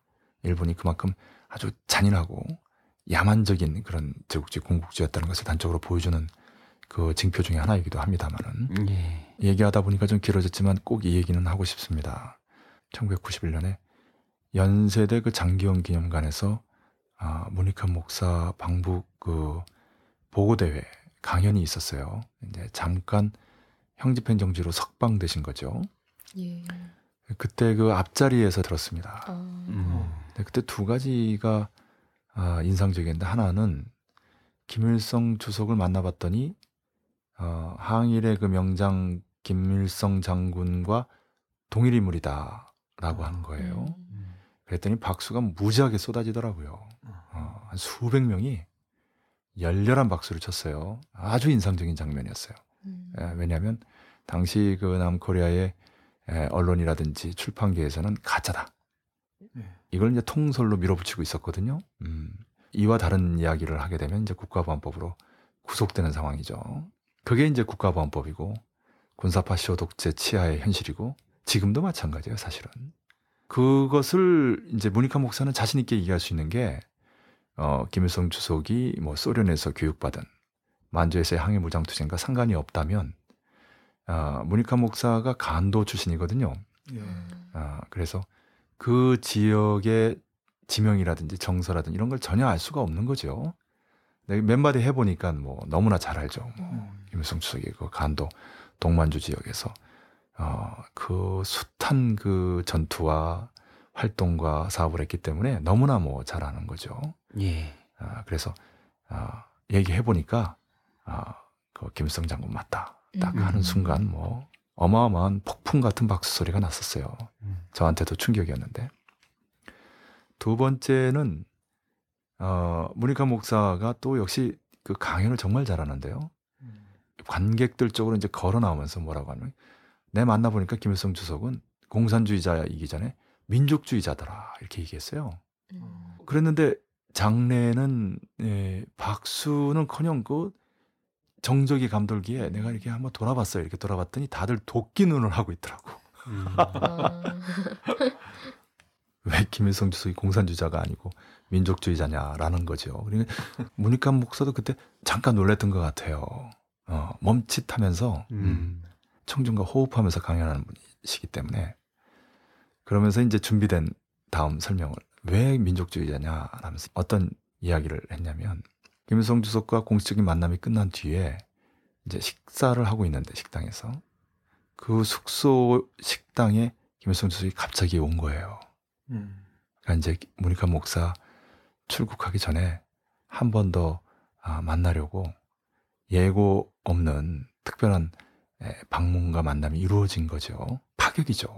그때 김일성 주석이 어, 무슨 말을 했냐면, 나는 오스트리아가 부럽습니다 라는 말을 했다고 하는 겁니다. 예. 아, 그게 이제 무슨 뜻이냐면 오스트리아는 연방제를 받아들이며 통일을 하면서 아, 진보 세력이 몰락을 했어요. 예. 어. 그러니까 에, 당시 그 통일 방안에 대해서 다른 나라 연방제에 대해서 깊이 연구한 문익환 목사는 그 말로 다 알아듣는 거죠. 음. 설사 코리아 반도에서 진보 세력, 사회주의 세력, 공산주의 세력이 집권하지 못하더라도 음. 정권을 잡는 데서 어, 주도하지 못한다고 하더라도 통일되면 좋겠다. 예. 어, 통일이 이념보다 앞에 있다.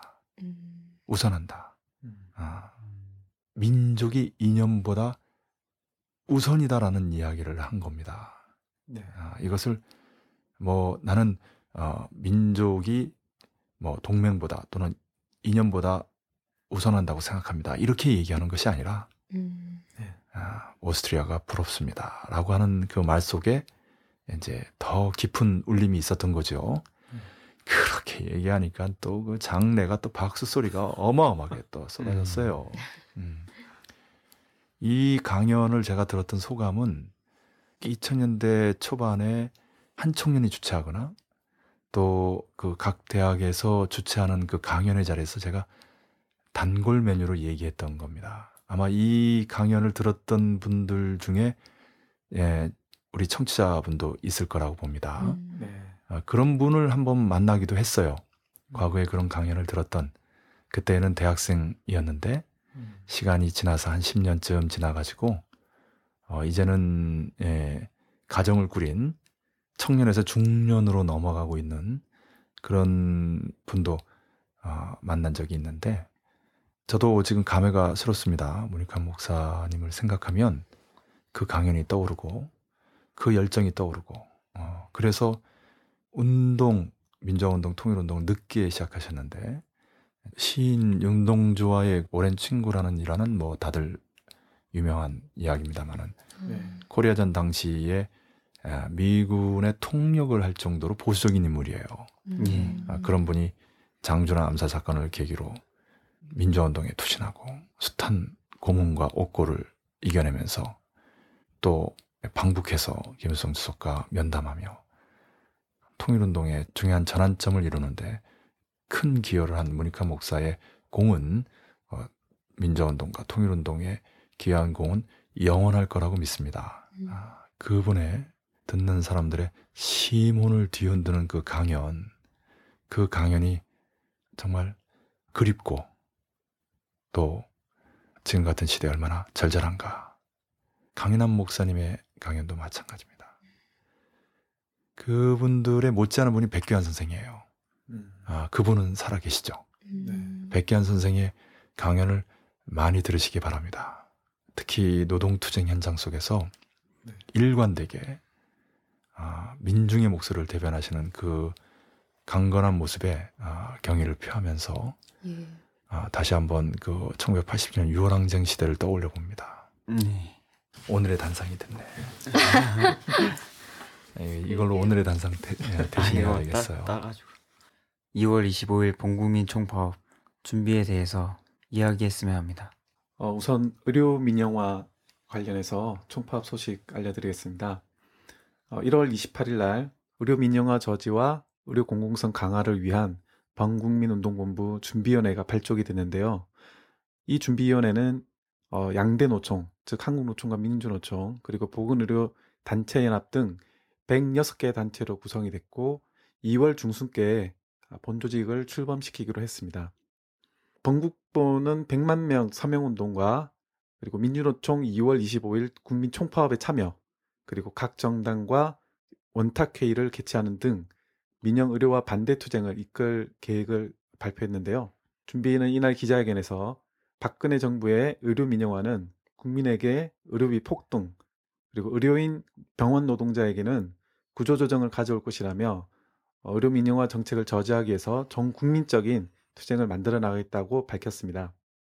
또 한편으로는 최근 의료민영화 반대투쟁을 함께하고 있는 보건, 의학단체, 그리고 보건의료노조 간의 연대가 이번에 사실상 처음인데요.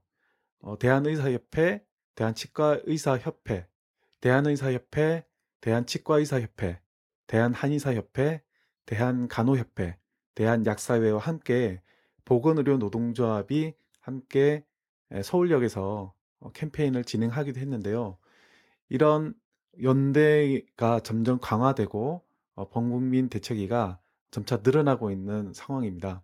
예. 한편으로는 민주노총 보건의료 노동조합은 십육 일 날 박근혜 퇴진, 민영화 저지, 노동탄압 분쇄, 보건의료노조 투쟁본부 출범식을 열고 의료 민영화 저지를 본격화했습니다. 보건의료노조는 이월 이십오일 국민총파업과 함께 조합원 이천 명을 상경시킬 계획을 발표했고요. 그리고 유월 달에 지방선거 기간에 의료 민영화를 찬성하는 새누리당 후보를 낙선시키고 이를 반대하는 후보를 당선시키기 위한 활동을 준비 중에 있습니다. 그리고 유월 달 임시국회에서 정부가 의료법 등을 개정해서 의료 민영화 관련 법안을 통과를 강행할 경우 산별 총파업에 돌입한다는 방침을 세웠습니다. 의료계 소식을 전해드렸고요. 그리고 총파업 관련해서 총파업은 민주노총을 중심으로 착착 진행이 되고 있습니다. 민주노총은 지난 이십칠일 민주노총 대회의실에서 이월 이십오일 국민파업 민주노총 네티즌 간담회를 열었고요. 국민파업에 대한 네티즌들의 의견을 청취했습니다. 이 간담회는 지난 이십일일부터 에스엔에스를 통해서 모집된 네티즌 이십여 명이 참여했는데요. 참가자들은 박근혜 퇴진을 주장에 동의하면서도 이월 이십오일 국민파업 성사를 위해서 국민들과 소통하고 공감대를 좀 더 넓혀나가야 된다는 의견을 제시했습니다. 많은 다양한 참신한 의견들을 쏟아냈는데요. 예를 들자면 이월 이십오일 집회는 즐거움을 주는 집회였으면 좋겠다. 이십오일 하루를 청와대를 중심으로 서울 셧다운을 나서자. 그리고 일만 원권 집회 크기의 소형 전단을 백만 부를 뿌리자 등등 해서 음. 어, 많은 다양한 의견들을 제시를 했습니다. 뿐만 아니라 민주노총에 대해서도 민주노총 코드에 국민들에게 다가오라고만 했지 다가서려 하지 않았다면서 민주노총이 먼저 국민 속으로 깊이 파고들어야 한다고 쓴소리 또한 아끼지 않았습니다. 그래서 청년 학생 팔십 퍼센트가 인터넷을 보고 있는 조건을 반영해서 젊은 청년 학생들이 공감할 수 있는 다양한 콘텐츠들을 개발하고 어, 풍자와 해학이 있는 많은 콘텐츠를 담아냈으면 좋겠다는 제안을 했습니다. 그리고요, 지난 일월 이십팔일 오후 한 시 민주노총 위원장실에서는 민주노총 상인단체 그리고 경제민주화운동본부가 이월 이십오일 국민파업과 관련한 간담회를 가졌습니다. 상인단체 대표자들은 민주노총이 선언하고 준비 중인 이월 이십오일 국민파업 취지에 동의하며 적극 함께 하겠다고 약속했습니다. 어, 민주노총은 상인단체들과 만나 경제민주화와 관련된 박근혜 정부의 공약이 모두 파기돼 노동자, 일반 서민 할 것 없이 국민 대다수가 인간답게 살기 어려운 상황에서 노동자와 상인들이 함께 연대해서 세상을 바꾸자는 파업이 바로 국민총파업이라는 것을 강조했고요. 상인단체 대표자들은 한국 사회 칠백만 상인들이 노동운동과 만나 연대를 시작하겠다고 상인들이 노동운동과 같은 동원력은 없지만 꾸준한 교육과 지속적인 연대를 통해서 노동자와 상인이 함께 사회운동의 중심에 서보자고 화답했습니다. 음. 또 인태현 전국유통상인연합회 공동회장은 민주노총 총파업 제안 취지에 공감한다고 말하고 민주노총이 구심점 역할을 한 데에 대해서 환영한다며 규모가 크진 않겠지만 중소상인들의 국민파업에 참여하는 것 자체가 상징성과 의미를 갖는다고 밝혔습니다. 좀 덧붙이면 민주노총, 전농, 전현농, 전국빈민연합, 빈민해방 실천연대 등이 공동명의로 이십이일 국민파업위원회 동참을 제안을 했고요. 이들 단체들은 다음 달 이월 오일 국민총파업에 동의하는 여러 단체들과 간담회를 열고 십일 국민파업위원회를 발족시킬 예정이라고 합니다. 청년 학생들에게 이제 총궐기라는 투쟁이 있다면 노동계급에게 이제 총파업이라는 투쟁이 있는 거죠. 이 총자라는 말, 말 그대로 이제 전체가 참여하는 건데, 그러나 청년 학생들의 총궐기나 노동계급의 총파업이 말 그대로 총궐기와 총파업이 된 때는 거의 없었어요. 음. 어. 그럴 때 이제 청년 학생들이나 노동계는 그 지도부가 총자를 써가며 gol개하자, 파업하자라고 할 때 어, 이게 진짜냐 가짜냐, 가짜라는 의미는 이제 립 서비스처럼 말로만 입으로만 하는 것을 그 의미하는 거거든요. 그럴 때 조선음을 뻥걸기, 뻥파업이라는 말을 합니다. 음. 이게 이제 민심이죠. 청약생과 노동계급 속의 민심이죠. 지도부가 정말 그 주의 깊게 듣고 어, 부끄러워하고 경계해야 되는 대목입니다. 음. 그러면 어떻게 하면 총파업이 조직이 되는가? 그것도 노동계급만이 아니라 전체 민중의 총파업을 조직하자고 국민 총파업이란 말까지 했을 때 말입니다. 그걸 지금 보여주고 있는 거예요.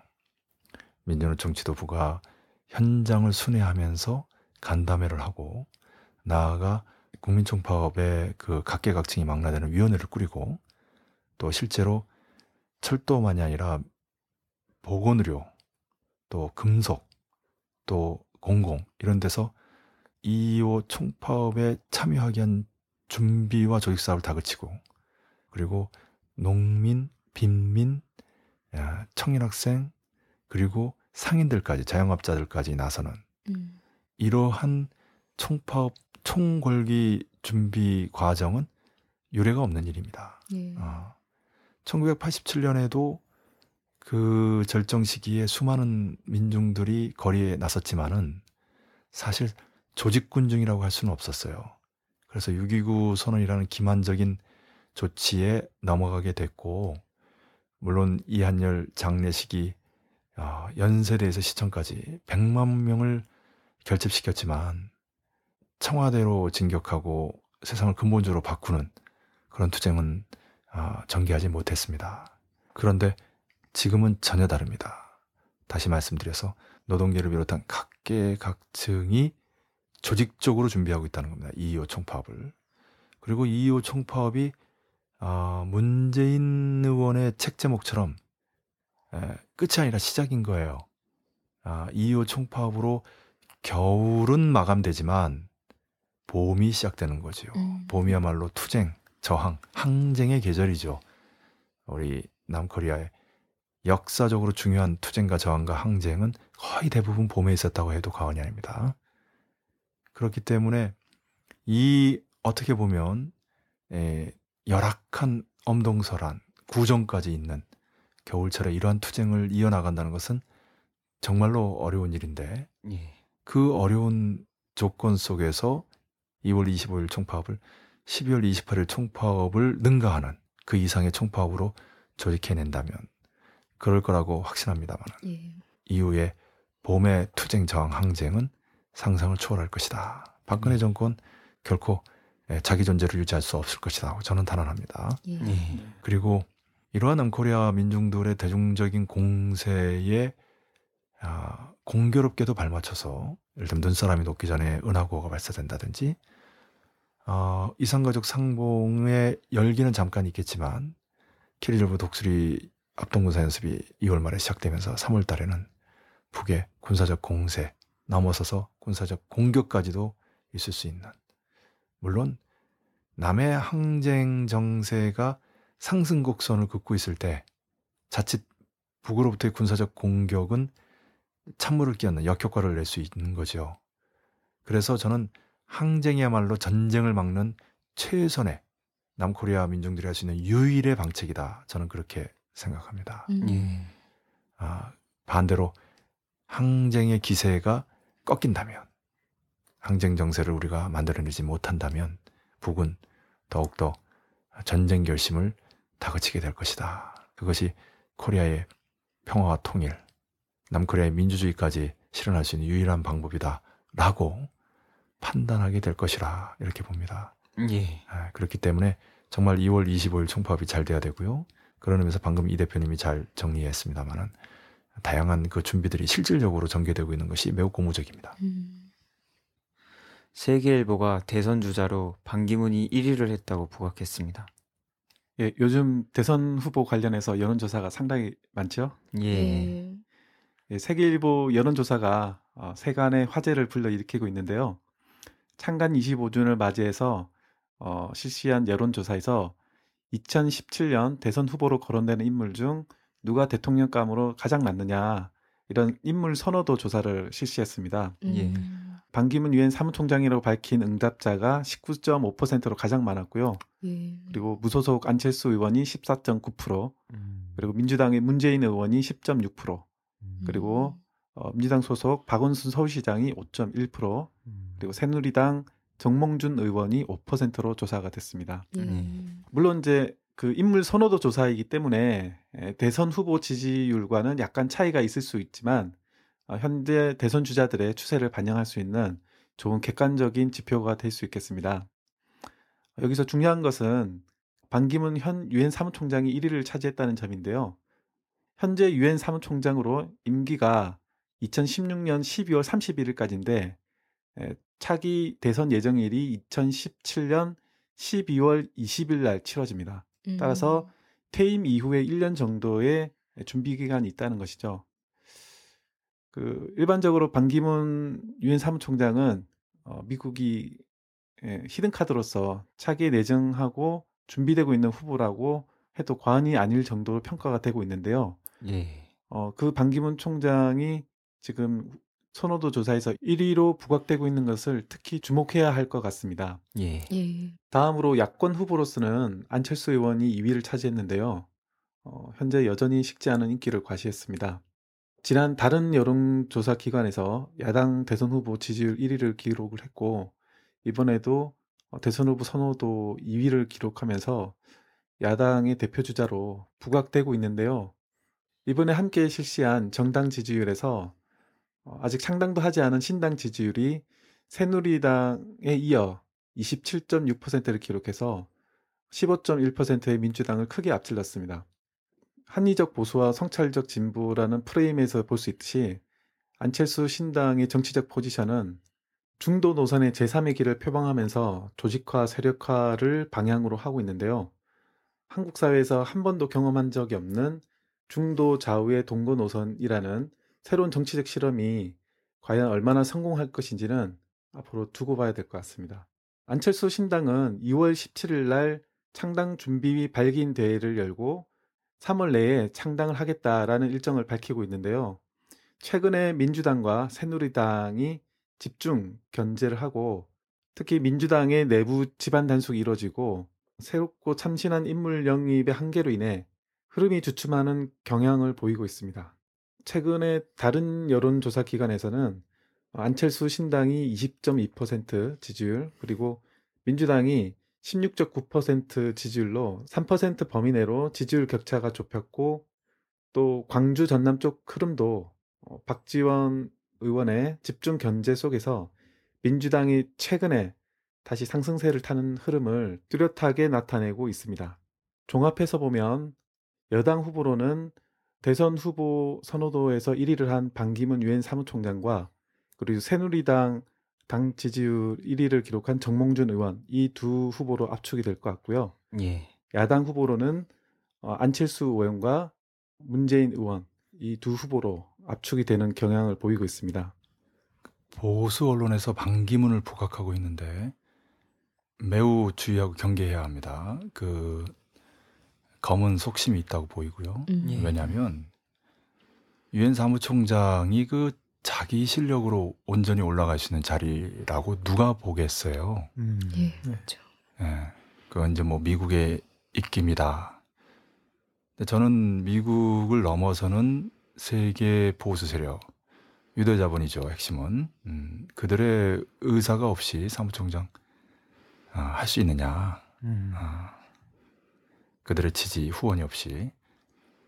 이런 얘기도 합니다. 뭐 씨아이에이 요원이다 이런 얘기. 함부로 네. 하면 안 되겠지만 예전에 그 백성학이 체니 부통령한테 차관보를 통해 가지고 거의 직보한 사람 아닙니까? 음. 어, 반기문이 사무총장 되기 전에 인터뷰를 했어요. 백성학이. 음. 말이 안 되는 얘기죠. 예. 음. 근데 이제 그런 확인들, 검증 작업들을 한다는 얘기입니다. 미국이. 반기문이 사무총장으로 하는 과정에서 백성학 같은 사람의 인터뷰를 통한 검증 작업을 필요로 했다는 거죠. 예. 예. 근데 이제 그게 국방부 계통의 라인인데 씨아이에이는 이제 다른 라인이죠. 이외에도 또 국무부 라인이 있어요. 네.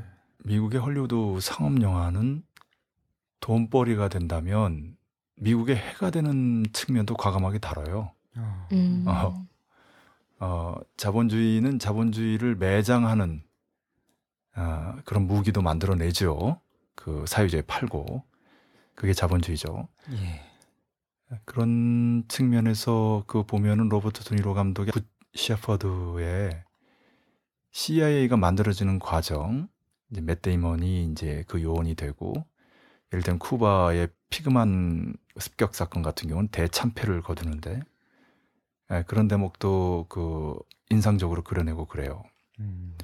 예, 무엇보다도 이제 영국 정보부의 이제 사사를 받아가지고 만든 조직이다 이런 거고요.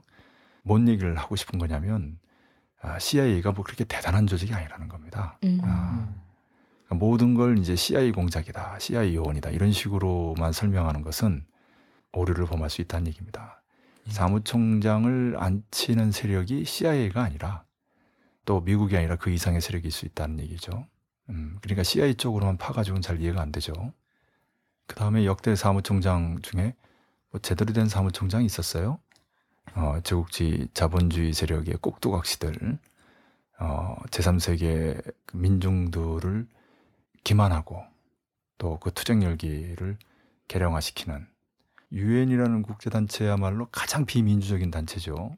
유엔 음. 총회가 맨 위에 있는 것이 아니라 그 위에 유엔 안보리 상임이사국 다섯 개 국가가 있잖아요. 이런 광명한 이십일 세기에 이런 민주주의가 왜곡된 그런 구조와 질서를 가진 이 조직이 전 세계를 대표한다는 것은 정말 우스꽝스러운 일이에요. 예. 인류 역사는 두고두고 아마 조소할 텐데 그 중심에 있다는 거죠. 음. 어, 유엔 안보리 상임이사국 다섯 개 국가 밑에 있는 거죠. 그 꼭두각시 마리오네트의 역할을 하고 있는 거 아닙니까? 예. 음. 그런 인물이 차기 대권 어, 뭐 선호도 일이다. 실제로 그런지는 좀 두고 봐야 되겠지만 적어도 이런 결과가 나온 것은 매우 그 수상하고 또 의미심장하고 그리고 위험한 통계라고 얘기하지 않을 수가 없습니다. 예.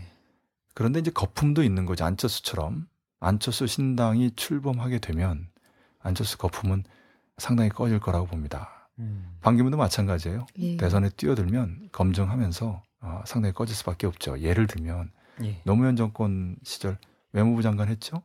음. 노무현 대통령을 모신 그 장관이 노무현 대통령을 죽인 그 정당의 대통령 후보가 된다. 이게 말이 되는 소리예요. 음. 의리가 있는 모습이에요. 영남 사람들 의리 중시하잖아요. 음. 어, 이런 의리 없는 사람을 대통령으로 뽑아야 되겠어요? 음. 유엔 사무총장이라는 이미지를 가지고 아, 이런 선호도를 얻게 된 것이지 실제로 우리 민족과 민중을 위해서 세계 평화를 위해서 어떤 기여를 했는가라고 음. 물어본다면 예. 한 게 없다. 아. 음. 네, 그런 사람이 예, 과연 어, 이러한 항쟁 국면을 계량화시키는 어, 여당, 수구정당의 대선 후보로 적합한 것인가? 미국 나아가 유대자본이 그렇게 볼 것인가? 아, 저는 그렇지 않다고 봅니다. 예. 아, 그런 후보가 되면은 박근혜처럼 잠깐 환상을 가질 수는 있어도 또 퇴진투쟁 나와요. 음. 예. 그렇죠. 어. 예. 그리고 여기서 이제 우리가 주목해야 되는 건 뭐냐면 정몽준의 선호도가 반기문 때문에 상대적으로 낮게 나왔다는 거예요. 음. 반기문을 빼고 하게 되면 당연 일 위가 될 겁니다. 음. 안철수하고 문재인을 능가할지는 좀 두고 봐야 되겠지만 예. 아, 적어도 반기문이 정몽준 지지율을 가져갔다는 것은 의미심장하죠. 예. 미국이야말로 지금 정몽준을 끌어당기고 있죠. 이번 이십삼 일 날 방미했을 때 예. 정몽준이 만나는 인사들이 대단합니다. 예. 지난번에 이 대표님이 잘 설명했는데 키신저, 블룸버그 같은 유대인들의 대표적인 인물들 음. 말고도 맥케인이라든지 아, 등등 아주 그 화려한 방미 접촉 인사들인데 아, 대통령 후보에 준하는 면면들이죠. 거의 대통령급의 에, 방미시 만나는 인사들이에요. 음. 그리고 안철수와 문재인, 문재인과 안철수인데 역시 상대적으로 문재인 의원이 저평가돼 있죠. 민주당 때문에 그래요. 민주당의 최저 지지율 때문에 불리하게 지금 지지율이 나오고 있는데요. 아까 말씀드렸듯이 안철수 신당이 출범하고 그 정책 실체가 드러나면 안철수가 가지고 있는 정치 역량이 매우 빈약하고 어, 취약하기 때문에 곧 바닥을 드러낼 것이다. 거품 꺼질 것이다. 이렇게 보고요. 네. 민주당의 문제점은 김한길 체제예요. 음. 어, 기본적으로 민주당을 우클릭하고 있지 않습니까? 예. 어, 박근혜 지지자들을 끌어당기기 위한 음, 전략적인 행보라고 하는데 참 우스운 행보예요. 예. 민주당이 어떻게 해야 되냐면 평소에는 좌클릭하다가 막판 선거에 우클릭해야 되는 거예요. 음. 어, 근데 평소에 우클릭하면 막판에 그 되겠어요? 음. 예, 프랑스 사회당의 올랑드 사회당도 그렇게 한 거예요. 선거 때 우클릭을 했어야 어? 좌쪽에 있는 사람들이 결국은 비판적 지지 사르코지를 떨어뜨리기 위해서 올랑드에다 투표하듯이 이렇게 되는 건데 예. 어, 지금 평소부터 저러는 거 아니에요. 음. 계속 지지율이 떨어지고 있는데도 뭘 잘못하고 있는지 몰라. 안방이라고 할 수 있는 집토끼라고 할 수 있는 호남 민중들이 지금 안철수 쪽으로 다 기울고 있는데 계속 우클릭하고 있어. 예. 이런 걸 전략이라고 하고 있어요. 음. 그리고는 서울에 어, 그 최명길 탤런트 배우죠. 예. 어, 같이 이렇게 한복 입고 나와서 인사하면 그게 지지율 올라가나. 정말 김한길스러운. 예, 이런 식으로 하면 백날 가도 소용이 없어요. 어, 박지원처럼 차라리 날카롭게 공격을 하든지. 그러니까 민주당은 지금 문재인하고 박지원밖에 없어요. 음. 어, 김한길은 없는 만 못해. 예, 김진표 경기도지사 이거 정말 주의해야 되는 거예요. 에프티에이 찬성하는. 이런 사람이 경기도지사로 나오는데 그에 필적할 만한 인물이 없다는 거. 그러니까 계속 떨어지는 거야. 예. 어, 그러니까 안철수 신당의 지금 지지율은 민주당이 너무 못해서 예. 어, 민주당을 그렇죠. 그 비판하는 회초리를 치는 민중들의 민심이지 예. 안철수 신당이 뭘 잘한 게 있다고 거기 지지율이 예. 이렇게 올라가요. 어. 그리고 근본적으로 이런 지지율이라든지 뭐 여론조사는 그냥 참고용이지 이걸 예, 액면 그대로 보는 것은 정말 위험해요. 예. 왜냐하면 그 후보군을 어떻게 설정하느냐에 따라 달라진다. 일단 반기문이 있느냐 없느냐에 따라서 달라지는 거예요. 현역 정치인들만으로 만약에 지지율 조사를 한다. 이러면 당연히 정몽준이 부각되겠죠. 반기문은 아예 빠지고. 예. 그렇죠? 그 문재인하고 안철수는 후보 단일화 가능성이 매우 높은 사람들이에요. 음. 예. 그리고 그것도 단순하게 지금 이런 식으로 보면 아니죠. 하나는 당이 있고 하나는 당이 없는데 음. 서사 당을 만들어도 당의 역사라든지 국회의원 수라든지 전혀 비교가 안 되잖아요. 예. 실제로 안철수 신당 쪽에 모여있는 사람들은 박지원 대표의 표현대로 민주당에서 안 된 사람들로 모여있으니 음. 뭐가 되겠어요. 음. 어. 그럼에도 불구하고 김한길 체제가 너무 잘못하니까 음. 걱정됩니다. 여태까지 이런 얘기는 제가 많이 했지 않습니까? 근데 오늘 이 자리를 통해서 강조하고 싶은 것은 문재인 의원이 무조건 권적으로 노동자 기층 민중과 접촉하고 함께해야 된다. 음. 정동영 의원처럼 음. 어, 그렇게 어, 뭐 요즘 시체말로 얘기하면 스킨십을 늘리고 우리식으로 얘기하면 그들 속으로 노동자 기층 민중 속으로 들어가지 않으면 음. 문재인의 미래가 없다. 음. 예. 두 번째는 한마디 말을 하더라도 강금실처럼 예리하게 해야 된다. 음. 그런 매력이 있어야 된다. 음? 음. 언제 한번 그 국회에서 강금실 법무부 장관을 상대로 어, 수구정당 의원들이 유시민이 베이징에 어, 그 북대사관으로 들어갔다고 하는데 그 사실 아느냐 뭐 그랬더니 강금실 장관이 지금 들었다. 지금 아, 이런 식으로 답변을 했어요. 음. 아주 짧게 강렬하게 음. 그걸로 분위기 잡았어요. 음. 이런 맛이 있어야 돼요. 예. 어.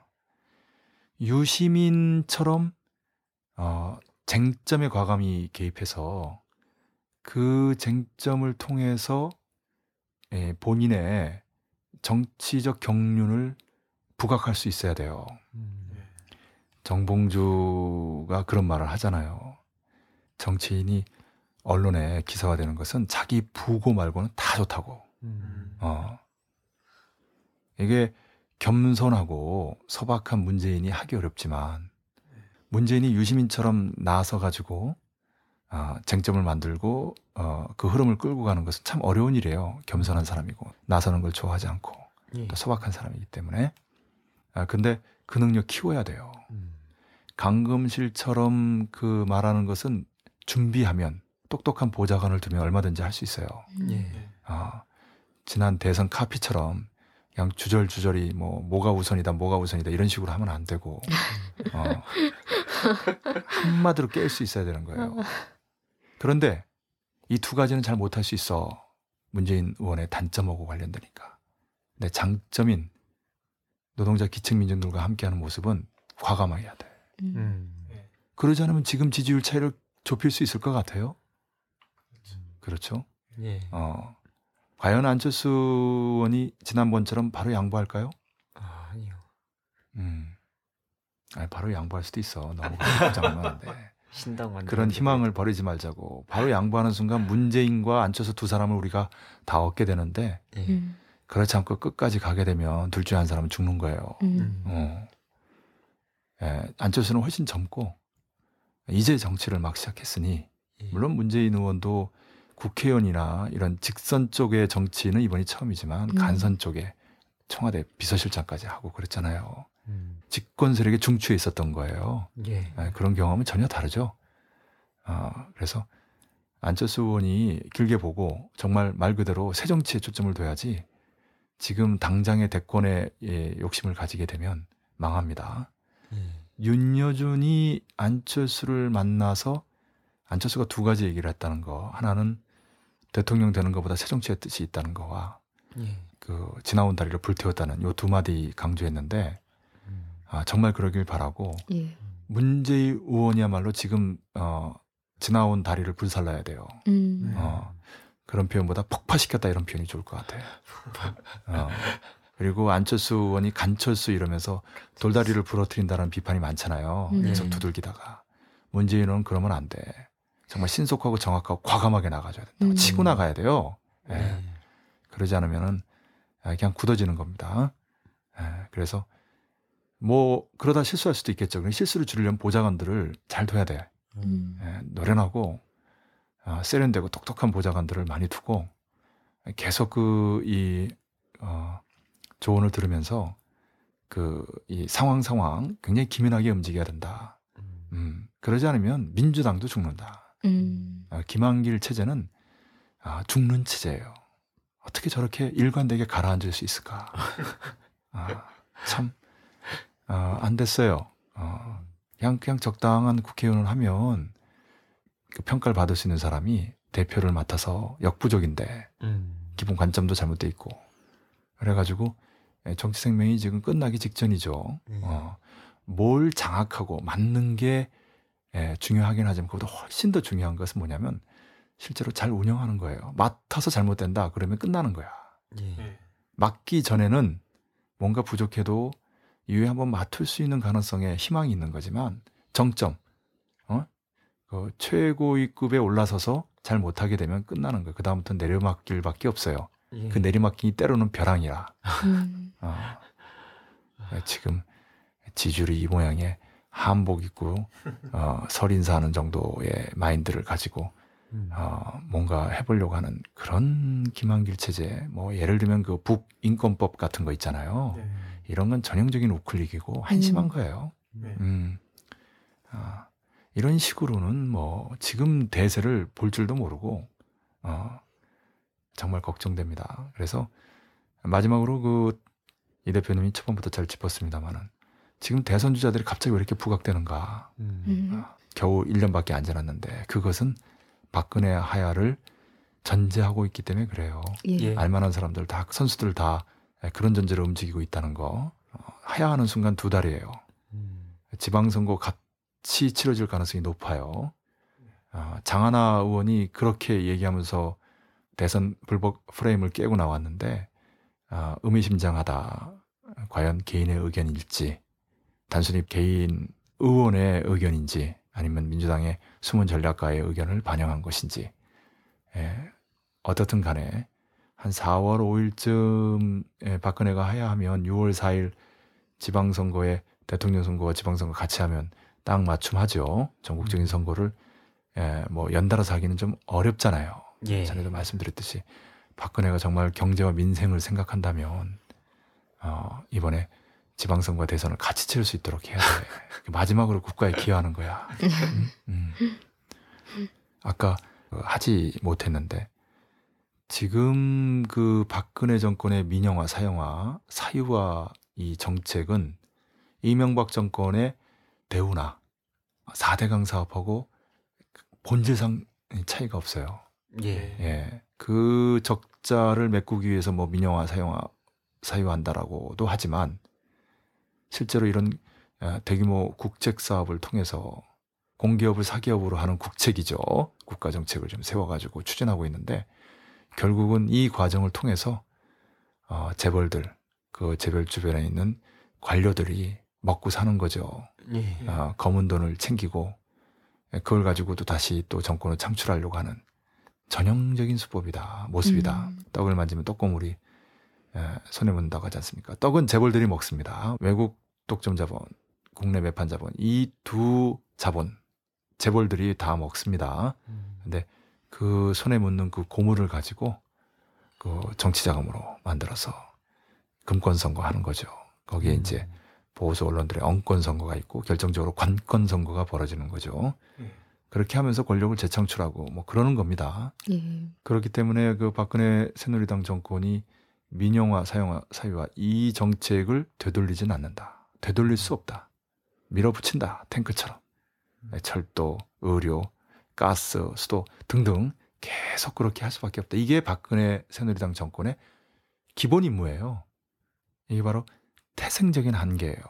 어, 이 정책을 바꿀 수 없다는 거. 음. 어. 그래서 범수구 세력이 당선시킨 거거든요. 음. 그 과정에서 이제 뭐 최현혜 같은 사람은 국회의원 배지라도 하나 달까 이렇게 내심 바라다가 이번에 하나 이번에 예, 언론에 공격을 받았죠. 그걸 새누리당 그 대표나 사무총장이 언론에 예, 벌렸다는 거. 어, 이런 건 뭐냐면 이제 토사구팽이라고 하는 거죠. 네. 최현혜 같은 사람이 뭐 일정한 보상을 받을 수도 있지만 어, 일회용 밴드처럼. 어, 잠깐 쓰고는 버리는 그렇게 될 수 있는 거지. 그렇게 돼가고 있는 거죠 지금. 음. 이것이 바로 이제 현 정권의 집권자나 그 주변에 있는 사람들의 속내들이죠. 어, 어떻게 이 과정을 통해서 한 자리 하거나 어, 한몫 챙기는가 이런데 그 속심이 있는 것이고요. 그러니까 뭐 경제니 민생이니 국가니 통일이니 어림없는 얘기예요.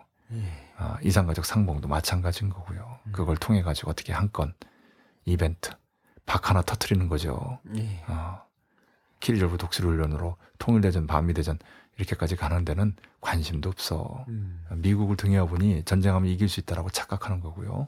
그 착각이 어떤 비극과 참화와 재난을 불러오는가에 대해서는 정말 잘 모르는 거죠. 음.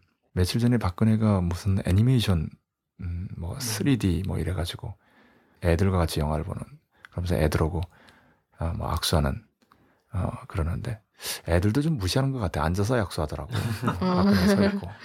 근데 그 박근혜가 그 색안경을 쓰고, 이제, 색안경도 약간 삐뚤어지고, 이렇게 한 얼굴을 봤는데, 정말 그, 볼썽사납더라고.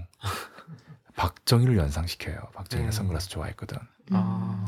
그 모습을 보니까, 박근혜 본질이 드러나는 얼굴이야. 평소에 화장하고, 옷을 잘 받쳐입고 조명빨을 받으면서 이렇게 받는 사진하고 음. 전혀 다른데 그 사진이야말로 박근혜의 본질을 드러내는 음. 속심을 드러내는 사진이 아닌가 음. 한번 찾아보세요. 예. 음. 그래서 마지막으로 다시 한번 강조하는데 문재인 의원은 지금 이월 이십오일 범국민 총파업을 비롯해서 노동자 기층민중의 투쟁과 아, 정말 밀착해서 그 속에 완전히 들어가서 정동영 의원처럼 그 이상으로 정동영 의원도 지지난 대선에서 패배한 이후 노동자 기층민중과 함께하는 그 투쟁을 통해서 대선 패배에 책임을 그 지는 일종의 속죄처럼 그런 마음으로 했다라고 하는데 어, 참 인상적인 말입니다. 어, 문재인 의원도 그런 발상이 좀 필요하고요.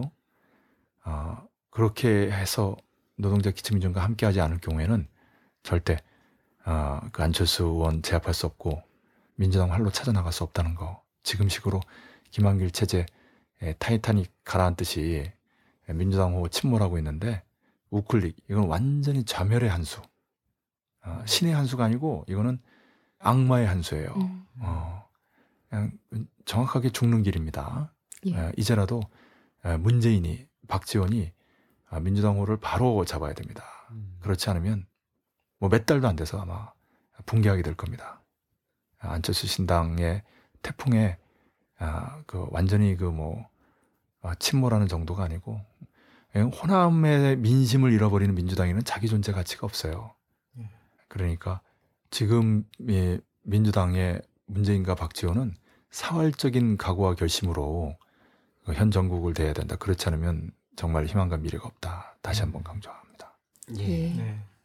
마지막으로 통일 진보 세력의 과제에 대해서 정리 말씀 부탁드립니다. 예, 정리가 좀 필요하죠. 너무 길었기 때문에. 예. 예. 항쟁이자 반전이다. 아, 노동자 총파업, 전민의 항쟁, 예, 국민 총파업이라고 하는 이 항쟁이야말로 가장 강력하고 남코리아 민중이 할 수 있는 유일한 반전 운동이다. 예. 그만큼 킬조브 독수리 합동군사연습이 초래하는 코리아 반도의 군사적 긴장은 역대 최고다. 작년이 구십팔 퍼센트면 구십구 퍼센트, 나아가 백 퍼센트로 갈 수 있는 정말 위험천만한 상황이 봄에 조성된다. 그런 의미에서 겨울 항쟁에서 봄 항쟁으로 이어지는 이 과정이 무엇보다도 중요하다. 그런 말씀 드리지 않을 수 없습니다. 다행히도 이 겨울에 전쟁은 벌어지지 않을 것 같아요.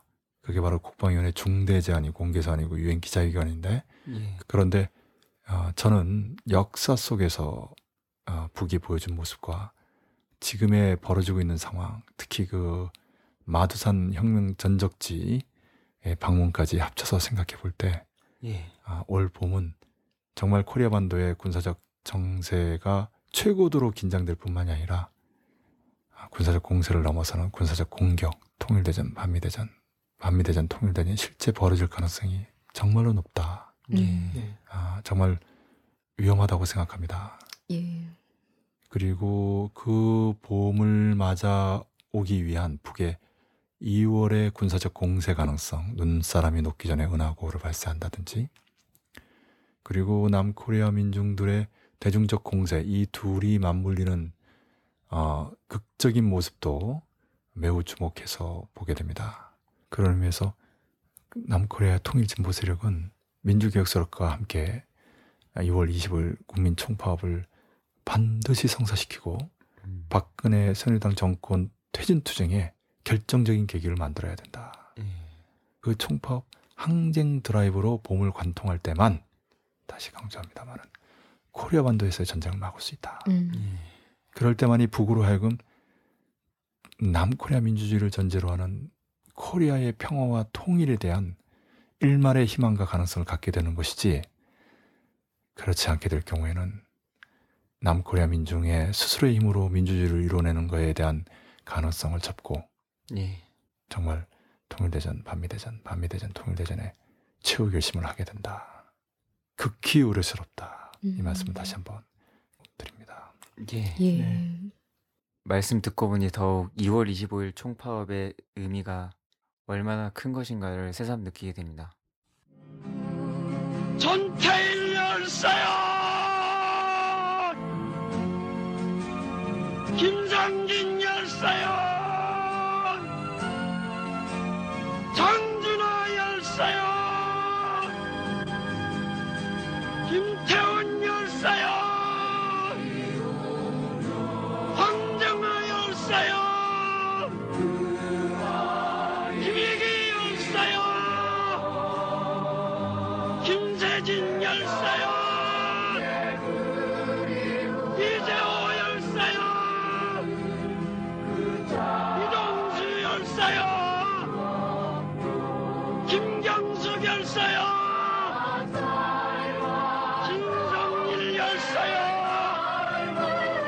강상철 열사요!